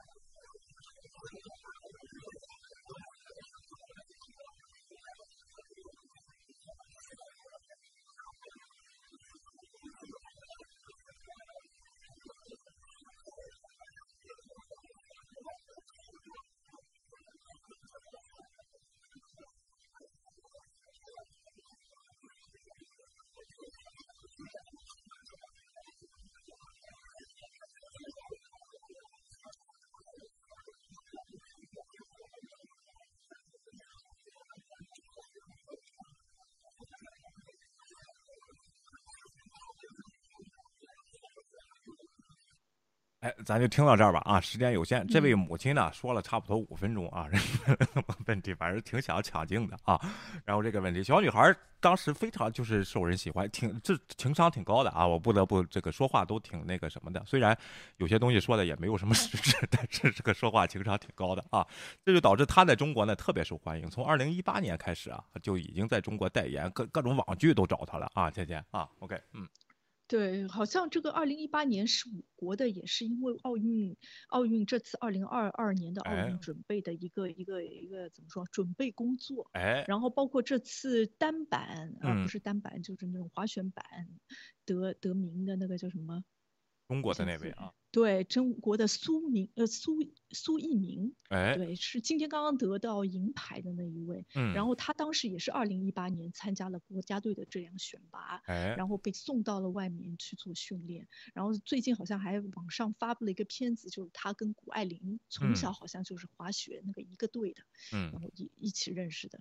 嗯，所以就是他们都是这一批，应该是当时我国就是怎么说呢，看的比较远。当时二零一八年的时候就投入了。然后训练的这一帮子运动员，不然我也挺好奇的，因为好像就是怎么说呢，就是好像在加利福尼亚让我比较难以想象还会去可以去滑雪啊什么之类的。有山是吧？对对对对啊，然后是这个问题啊，现在我还是说这个国籍法的问题。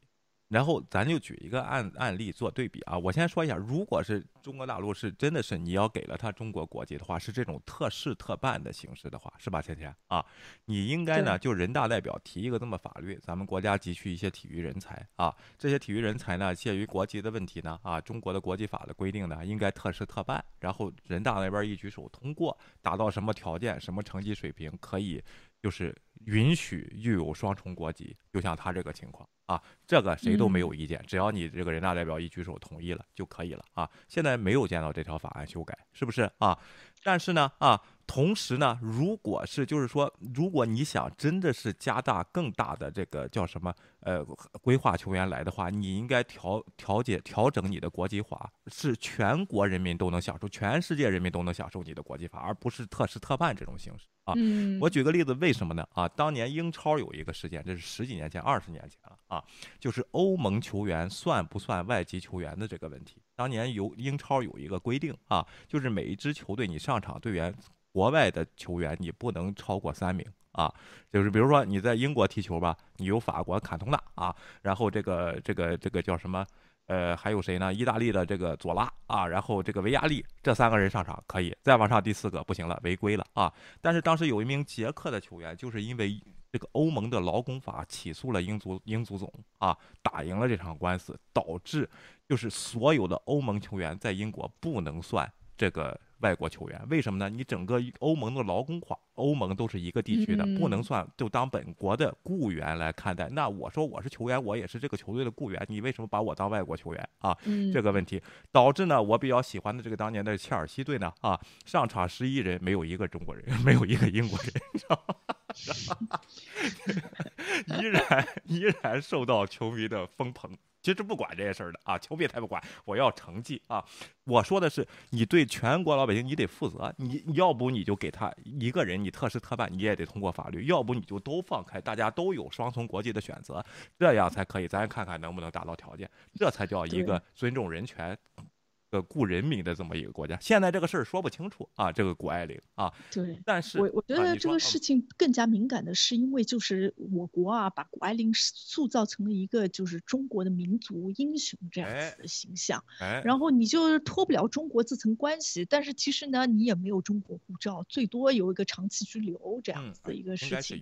然后问他呢，他也支支吾吾的，他其实表达他说，哎，我只要在中国就是中国人，我如果要在美国，我就是美国人，为什么也没说。这样子的一个情况，对，然后其实他的情况又不一样，因为他爸爸是美国人嘛，嗯，所以他其实如果就算他退出美国籍，他如果重新加入的话，其实也不难。但是同样的，就是那个朱毅他爸，我知道他有可能是美籍，但是其实他爸应该是后面加入的美籍，有可能规划，所以他其实等于也是规划成为美国公民的。所以其实朱毅他退出美籍的话，他如果再加回来就会比较难。哎，我觉得，嗯。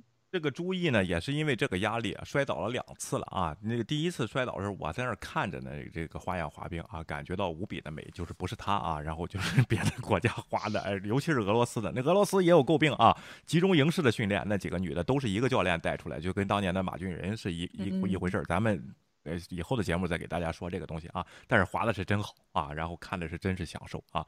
这个朱毅啊，摔倒了一次以后呢。就是导致什么呢？因为这是团体赛嘛，只有前五位啊才可以进入下一轮的这个比赛啊，就导致中国本来排前三能拿枚铜牌的，现在就跌到了第五，什么也拿不着了啊。然后这个问题今天又摔了啊，然后就这个问题就开始攻击了，这些战狼出动了啊，小粉红出动了，说你不会中文，你还说什么爱国啊？那你那 YouTube 上连杨五毛也不会中文，也说爱国，你怎么不去攻击呢？啊，另外啊，就说你是不是这个叫什么走的关系，你爹的关系选的，你根本水平也不到啊，这就就是假行家了。你你国家队选拔，你你懂吗？你怎么选呢？你就可以任意的买吗？啊，然后导致这个朱毅呢，他自己压力也非常大，今天又摔倒了啊，起来以后就是哎呦，看小女孩挺可怜的，才十九哎，然后这个脸就冤的都不行了啊，然后这个这个。这个东西啊，所以说呢，我就想想想这个朱毅的这个家长啊，包括这个谷爱凌的这个家长啊，也是一种叫什么 race taker 啊，就是弯道超车的这个这个想法，你知道吗？选手，哎，选手，这个朱毅其实在美国他是进不了这个奥林奥林匹克的选拔队的。对。在中国呢，也差一点，也就水平就看当年的发挥得啊，然后是这个问题，就不是说很稳定的这种。但是为什么特别选他呢？也由民族主义作祟。你看，我们有个美国回来的啊，然后在这儿在这儿做这个做这个东西。但是问题就是说，当年在二零一八年开启这个项目的时候，这些小孩儿一个才十六岁，一个才十七岁，还不是成年人，谁替他做这个选择？我觉得是他的父母。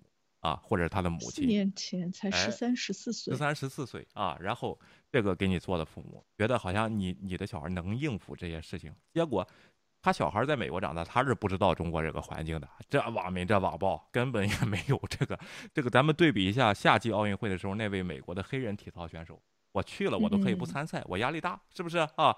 最后也是得到大家谅解，在中国。比如说这个朱毅花钱把你弄回来了，你不去，你试试。你因为压力大退赛，你试试啊，不得把你祖宗都得骂了啊。然后这个问题，这些家长你做这个选择值不值当的这些事情，对吧？啊，芊芊啊，你说。对，我觉得其实挺悲哀的，就是中国父母啊，多多少少有点望子成龙、望子成凤这样子的一个想法。然后他有可能，哎，小孩有这样子的特长，好像抓住一次机会了，他有可能得到的功名啊什么之类，一辈子就不愁了。有可能想到的是这样子的。对。但你其实没有想到啊，在中国这个网络世界啊，这些网民那种、那种、那种大家的那种怎么说呢？态度，还有这个精神状态。你其实，在国外啊，你一个运动员，他如果表现成绩好，大家为他欢呼；如果表现不好，大家也会对他有这样子，就觉得哎，他已经尽力了，大家都是非常宽容的。对。但是在中国，他投入了那么多，他能给你这么大一个一个 package，给你一个这么大的一个一个奖励或者什么之类的，他其实是希望你创造成绩的。对。所以你只有创造成绩，你才是英雄。如果你没有获得他所期望的那个。成绩啊，你就不是英雄，所以你就是多多少少你加爱我爱自己的国，你就算你有很多的这个心里面个人的一些私欲，但是你多多少少给自己戴上了一个我爱国这样的一个口号和帽子，但你没有想到你的国家是怎么样的，你他才会爱。嗯，就是你非常现在你就是有可能家长爱为孩子要考虑，但是你给孩子带上了这么大的包袱，这么沉重的负担，我觉得哎真的是不值得。就像你说的，还是带小朋友去吃吃西红柿的甜比较好。对的，而且呢，中国这帮网暴的这帮子人。都是吃过的葡萄算葡萄酸的啊！他说我们啊，这网暴我们这帮人，就说我们在国外是规划的啊，这个二等公民是不是？他在中国可逮着二等公民了，谁呢？朱毅，这个叫什么？你摔倒了以后，我就是一等公民，我是土生土长的中国人。你看你是规划来要我们钱的，我就是大爷，我想怎么骂你就怎么骂你，就是这种思想啊！他这个摔倒这个 hashtag。瞬间啊，半个小时两亿次啊，然后观看，然后留言一万多条，几乎全是骂的啊，然后这个弄得《环球时报》都看不下去了，然后都都出来说不能骂这个，我们这这这这个这你你们这种情绪可了不得啊！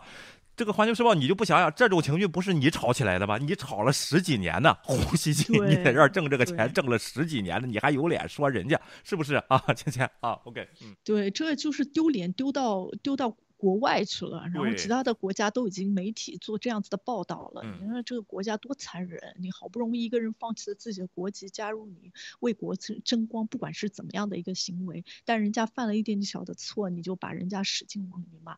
关键有一些网友这些骂的这些，他选择他参加奥林匹克，他有可能可以申请，但是选择并不是他自己做的决定啊。对，选择是。中国自己的奥委会做的决定啊，中国的政府部门啊，你应该骂他们，为什么他们不根据自己的标准挑选这样子合格的运动员？你不能应该怪这个这个朱毅这个女生，谁都想要成名，谁都想要成功，谁有这样的赛事这样的机会都想要把握一次，展现自己一次，我觉得无可厚非。对的啊，这种压力啊，这个无形的压力对运动员，特别是这个花样滑冰还好点，摔不残啊。OK。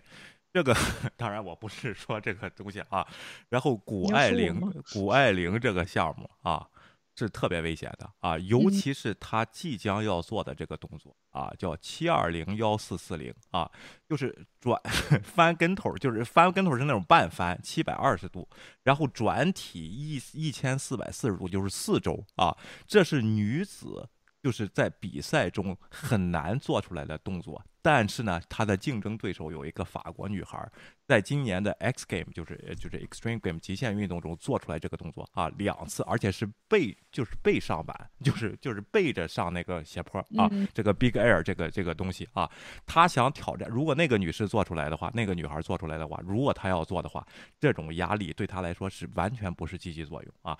但是呢，这位小女孩呢，我看从小比较乐观，应该是能处理这样的事情，好像她也不太在乎啊。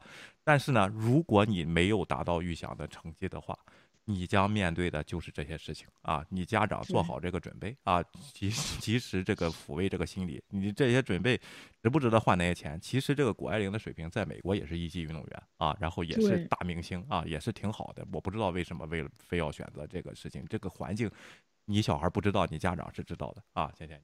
啊，OK，嗯，对，关键关键，谷爱凌她这个情况又又不一样了，就更敏感，因为我我多多少少就是这边也得扯上一些什么地缘政治啊什么之类的，对吧？因为她你真的说她爱国，把她塑造成中国英雄，我就觉得名不名不符实。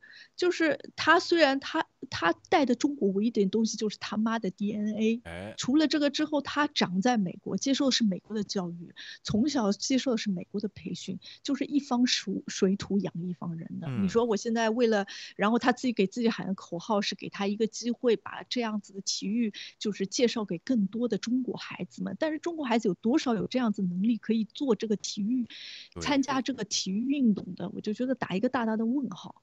就是就就有很多事情，而且就是包括政治上面，就是又大家又提到这个比较敏感，因为他比较能说会道嘛，所以他好像在脸书啊、Instagram 还挺活跃的。然后对这个 Black Ma 嗯 Black Life Matters，还有对一些什么样子的呃一些事情，还有包括就是呃亚洲人人权在那个 COVID 这个事情情况之下，他都发表自己的看法。但是唯独对新疆这个问题，你就没有发表任何的看法。所以就是多多少少他肯定会遇到更多的压力。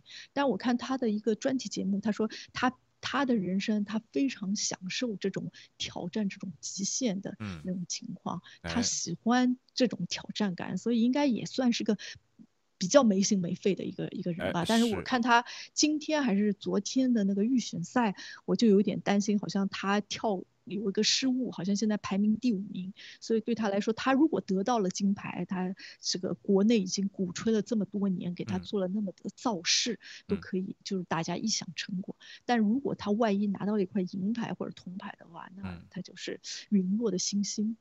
对的，而且。受特大的压力，我都不想不忍接受这个结果啊！但是咱希望人家这个叫什么呢？啊，取得好成绩啊，自己满意就好啊！因为你前面这些压力，你是你预想不到的。这 你这个十九岁这小女孩，你真是预想不到后面会发生什么事情。而且呢，这个他他参加这个自由滑雪这个运动啊。有好多运动员二十岁就退役，就是做出来一个动作马上就退役，叫激流勇退。为什么呢？这个东西就是一个年轻人的这种。我看国内解说还想意思就是长期培养你一直弄到二十五岁什么，这就做不到啊！这个这个这个东西，你这种这种期望就是明显的就给运动员制造压力啊！然后这些东西就是这几年的时间，这个东西靠一点天赋，你第一敢翻，第二别人做不出来的动作你能做出来，就是那一瞬间的这个事情啊，非常的危险。当然，咱就说到这个地方，咱希望取得好成绩，希望安安全全的啊这个问题。但是这个父母。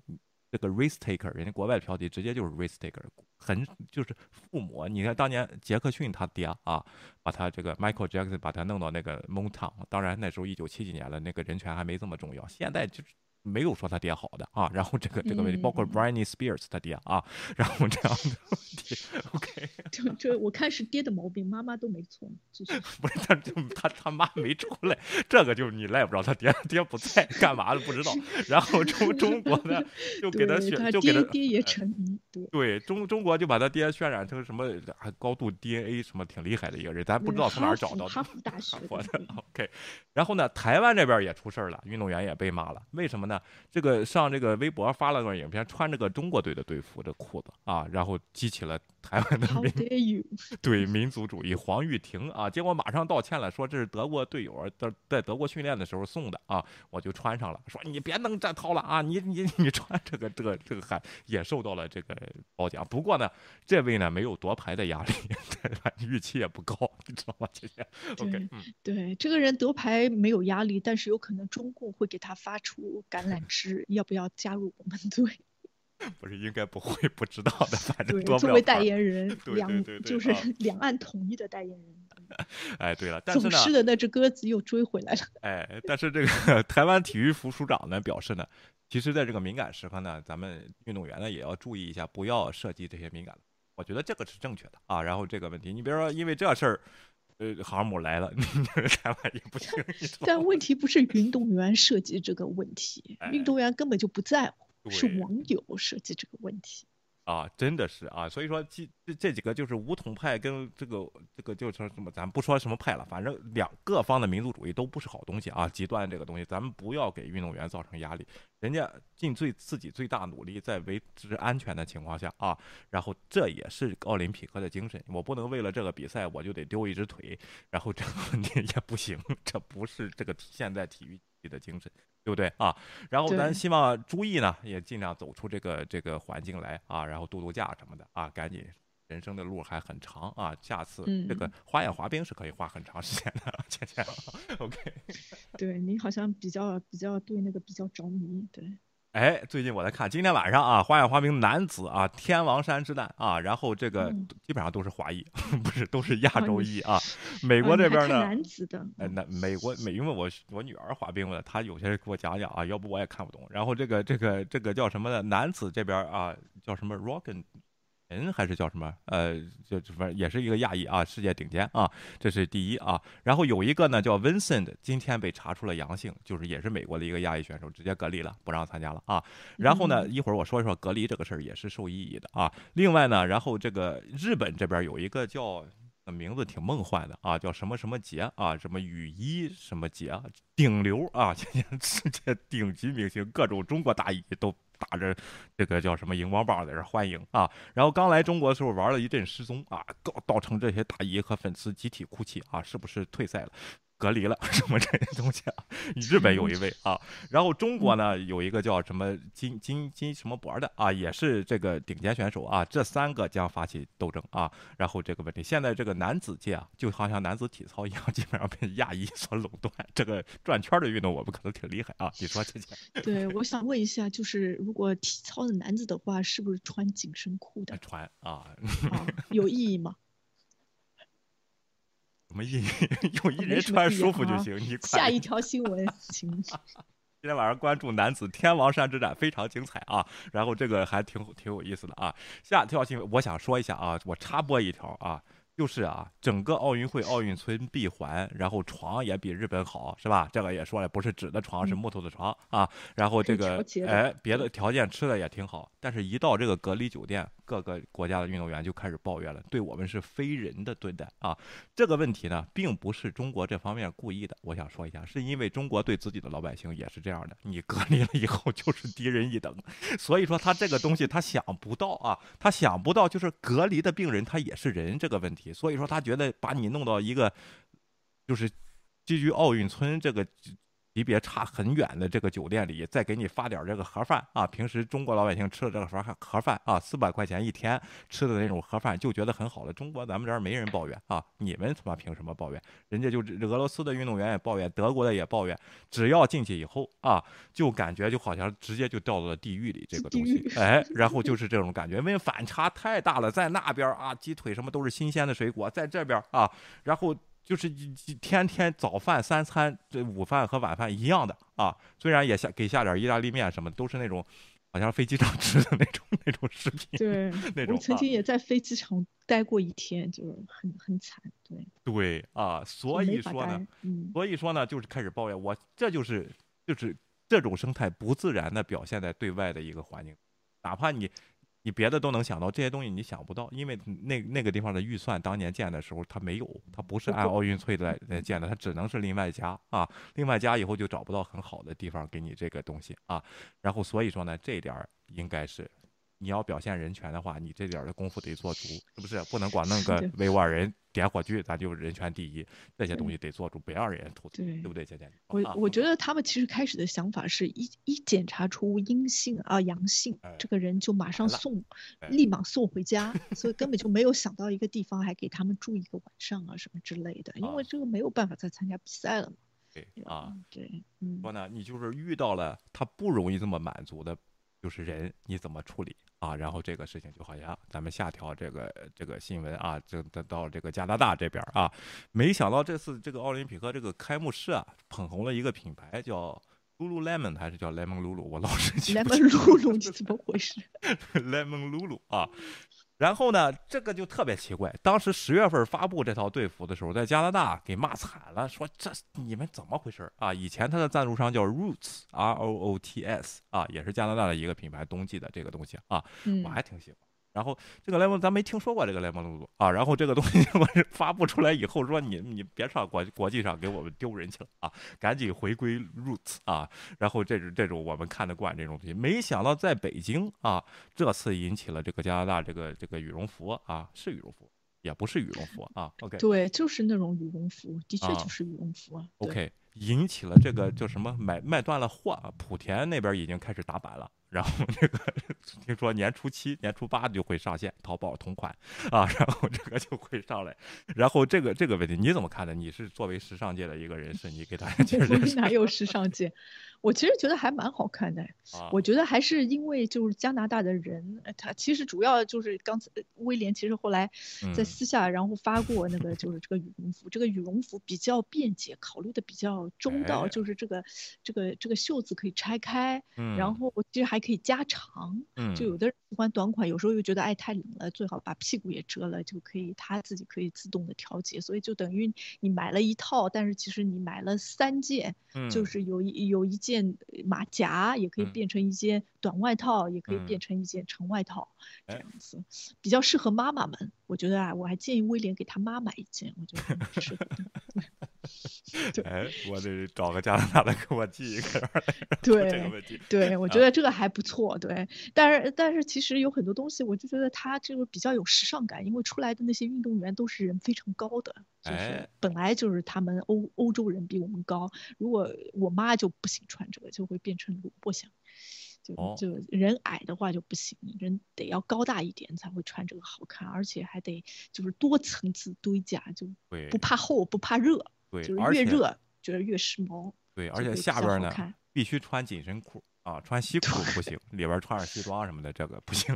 对 对，不行不行，这个不适合 穿这个的，就得要去运动，就准备要去滑雪的，怎么可能还穿西装裤呢？对呀，就是上班不行啊。然后呢，其实这个对我来说一点也不适用，因为出门就上车了，我根本穿热死了这东西。你别说了，你不适合穿紧身裤。也不能穿紧身裤啊，OK 啊，你看了吗？他是怀疑，就好像一个人弄一个棍儿架着一堆米其林轮胎啊，这个也描写的比较形象。当然了，这种吐槽呢是各种审美，实际上走出来效果挺好啊。我看着这个挺好，确实是这个出了点新意。别的国家都好像很传统是吧？这种这种东西，要不就是呢子大衣似的那种啊，要不就是典型的中国，中国就是呢子大衣，或者就是瑞士的话，就是像那种比较一。平板的那种就不好看。其实它这个最时髦。对的啊，哎，挺时髦的啊，因为这个有这个想要的，赶紧的啊，然后这个 卖货了啊，人家都卖断了。对，后边呢，咱们就看看这个加拿大这个卡车司机的一些跟进啊，然后这些东西呢，昨天呢，好像加拿大市就是叫什么渥太华的市政府呢，就宣宣布了状态啊，然后呢，就是说不让民众呢再给这些卡车司机啊，然后提供汽油了。啊，反正他也不能开出去加油，开出去就回不来了啊。然后这种东西就是你不能再给他提供汽油了，谁谁提供汽油我就逮谁啊。然后这种问题为什么呢？啊，因为。有一些一开始之初就对当地的医疗人员啊有一些不言不敬的言语和这个暴力，稍微有点暴力的行动。另外呢，当地的居民受不了了，就是鸣笛啊，嗡嗡的啊，天天的啊，然后在这里啊，然后呢，加拿大政府的这个特鲁多呢，就之前渥太华警方说我们人手不够，你能不能调调军队来支持我们？克鲁多就没有表态，然后后来就说呢，我们不会派军队来支持这个事儿，这是自由抗议的活动啊，然后就不会派军队啊，然后就这个问题，然后呢，这个 Go for Me 也受到了指责，什么问题呢？就是他们通过 Go for Me 捐款，现在有一千一百多加币了啊，然后这个问题，那 Go for Me 呢，就说我们。不不想要你的这个捐款了，我们给你原路退回。但是因为有些人是匿名捐款和这个别的渠道打过来，他退不回去怎么办？他说如果不退不回去的，我们会找到一个基金会把它放到那里去啊，然后直接捐给慈善组织啊，然后这他就给了这么个提议啊，然后是这个问题，这个也受到了质疑，凭什么不要我们钱？凭什么不退给我们钱？你们是不是自己贪了？其实他说的很清楚，然后联邦调查局也在介入这个案件，在查美国这边啊。但是呢，我想说一下。这个自由抗议活动我是支持的，对政府的这个东西。但是呢，咱们听他的一个选择，好多人是被这种阴谋论利用的，而且右翼团体，包括一些种族主义团体直接介入，在那边挑事儿的就是他们。包括这个加拿大当地有一个叫什么加拿大女皇自封的啊，是 QAnon 的这个支持了好几年的支持者，当众在这儿烧国旗，造这种极端行为。啊，这个警察呢，他是从安全考虑，你这个行动呢，有人如果一煽风点火的话，很容易发生暴力事件，我只能把你清除啊，是从这个地方考虑的。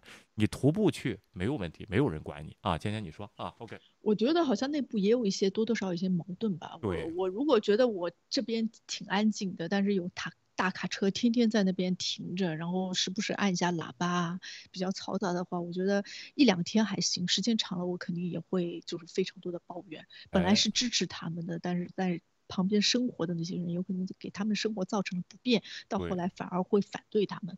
所以就多多少少你表达了你自己意愿，适可而止就差不多了，就大大家也差不多了，我就觉得就撤退了，回去过正常的生活吧。多多少少我觉得是这样一个态度。对的啊，今天又是一个周一工作日了，好多人是需要上班的，咱们感受一下渥太华的这个环境啊。The nation's capital is being characterized as a city under siege. Now, Ottawa's mayor is declaring a state of emergency as demonstrations in the shadow of Parliament Hill that started against COVID 19 mandates show no signs of ending anytime soon. This is a nationwide insurrection. At a meeting of Ottawa's Police Services Board this weekend, the chief said his force is starting to buckle under the strain of what critics have called a lawless occupation. A police service under the Police Service Act was never created. The legislation supporting the Police Service Act was never contemplated. The oath of office that I and my officers swore were never intended to deal with a city under siege of course, we want police to reflect on the constitutional implications of intervening, but I think what we're talking about here has far exceeded, you know, what's reasonable as far as a constitutionally protected uh, assembly or right of expression. Emily Tammin is one of the lawyers arguing a class action lawsuit on behalf of downtown residents seeking massive damages and an injunction to stop this incessant horn honking. We expect to be able to show that this is actually an organized tactic to disrupt daily life for people in Ottawa as a means to exerting pressure on the government. While convoy organizers called for a short period of quiet on Sunday, some honking could still be heard. 哎，这个地方呢，啊，就是这这位律师呢是代表啊，就是这个渥太华市中心的居民呢，要进行取体诉讼。这个诉讼也不是告他们，是告市政府，你怎么不处理这件事情？天天在这儿鸣喇叭啊！然后这个这个这个自由车队的这个领导人呢，就说大家不要鸣喇叭，但是。就是也是不听，就是也是在这个这个鸣喇叭啊，就干扰到了人的这个正常的生活。你抗议没有问题，你不要干，尽量不要干扰到别人啊。我建议这帮人，你改徒步上特特鲁多家门口去抗议，你绝对没人管啊。然后带着喇叭去。别按喇叭，然后就在这喊喊，没问题啊。继续啊。As of Sunday morning, there were 500 vehicles parked around the hill. Police are now warning anyone attempting to bring gas and other supplies to the demonstrators could be subject to arrest. But many are wondering why the city is not going to court for its own injunction to empower local authorities to get protesters off the streets. We're sort of struggling to understand why that hasn't happened before now. I think a lot of residents are feeling very abandoned. Several local councillors are calling on the federal government to take control, with a motion expected to be introduced at Monday's council meeting. Political strategist Zane Velchi believes more assertion from the feds is necessary. 哎，这就是这个当地政府啊，就要求联邦政府给予协助了啊，他处理不了了、嗯、这个事情啊。另外，四百多辆车呢停在红区，就红区不允许停车，比如说消防通道啊，有一些这个、嗯、这个旁边有些煤气管道比较危险，这样的东西不允许停车，他们也停在那里，就好像因为这个叛乱，别别的法不是叛乱的，因为这个抗议活动呢啊，别的法就不遵守了，这这这是不行的，你都得合法，是不是？不是啊，这样的东西，所以说呢，这个紧急状态，大家不要一听了紧急状态就是要戒严，开坦克上去照上每个人来突突啊，并不是这样，然后这还是在维持秩序，是不是？今天啊，OK，对，我觉得一切东西都在可以讨论的一些，然后大家是按照法律和规则办事，有不同意见就听己方的意见，然后大家在那边那边呃讨论，不然的话也不会就是提提议让大家就是周日的话不要就是怎么说呢，按民。冥想啊，鸣按按喇叭啊之类的，所以我就觉得其实是可以沟通的，有很多事情就互相得到自己想得到的一些东西就好了。但是我就怕有一些局势的话，因为有故意的有些人在那边惹这些人群，就是故意不怀好意，就会很容易被人家利用。所以还是希望这个情况能够平息下来，最好是不要干扰到大家的正常生活，表达意愿管表达意愿。对，你看。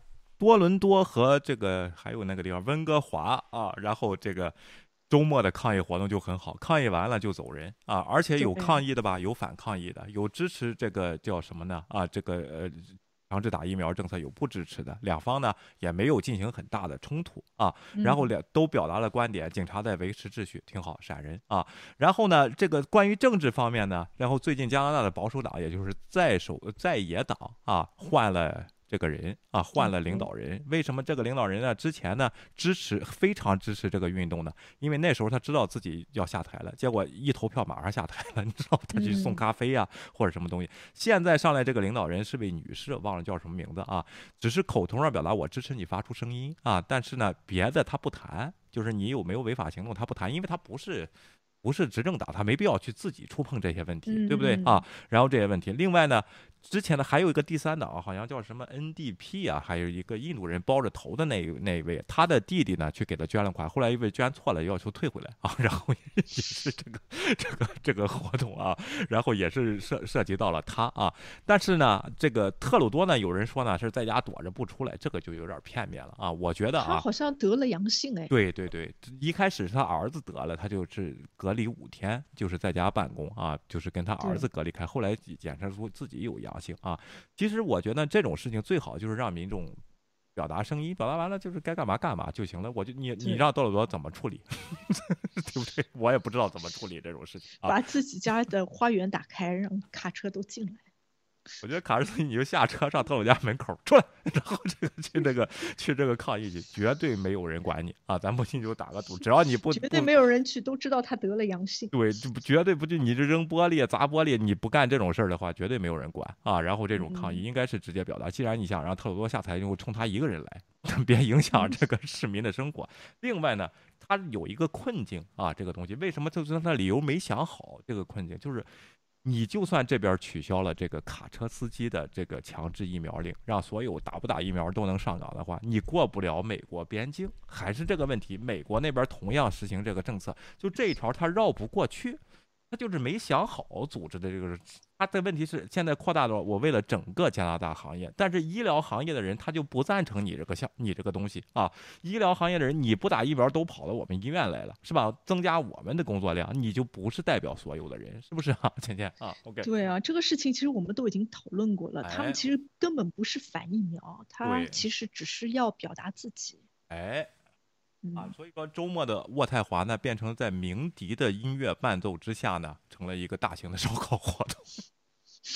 烤肠这个太，我觉得会比较吵。的确，时间长的话肯定受不了。对，可以理解那边市民的心情。对的，而且也就在城市里面，街道比较狭窄，这声音就更闹更吵。对的啊，这渥太华警方呢，你也别挠头啊，你你给他开放到一个公园去，让他们去那儿弄弄去吧，把车停好，别违规啊。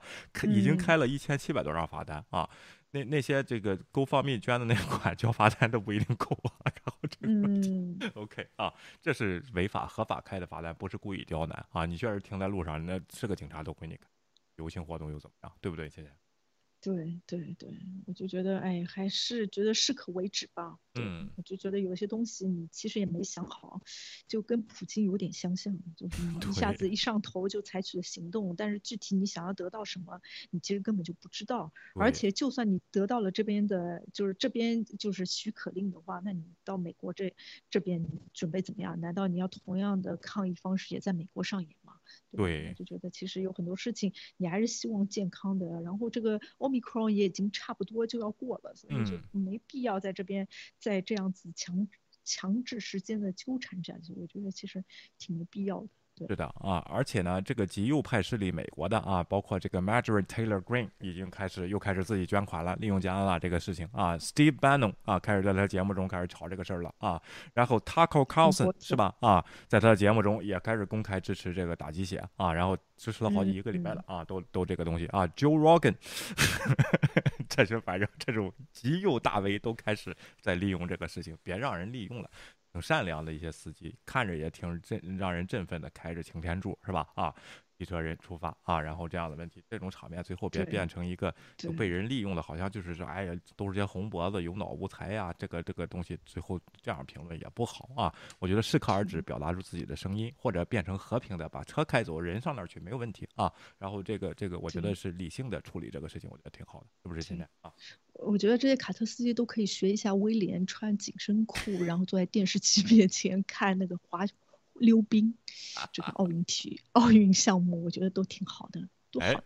好的啊，大家继续关注奥运会啊！今天说是短新闻，唠叨了两个小时啊，实际上成了长新闻。对我还是蛮希望，就是大家听了我们这期节目之后，对我们这期节目的感想，然后想法，然后有什么地方有一些什么建议啊，都可以给我们留言，然后也让我们知道一下大家的反馈。哎，是不是希望我们继续做这样的一周一个反馈的这样的活这样的新闻呢？下次我们时间短一点，尽量精简一点啊，或者是你有怎么想法？当然你说的对不对？这个问题我们都是有来源、有根据的，要不你就去。去《纽约时报》抗个议，然后这个什么呃《加拿大邮报》抗个议，这都没问题啊！不找我们说说，我也给你解释解释，出处是都有啊。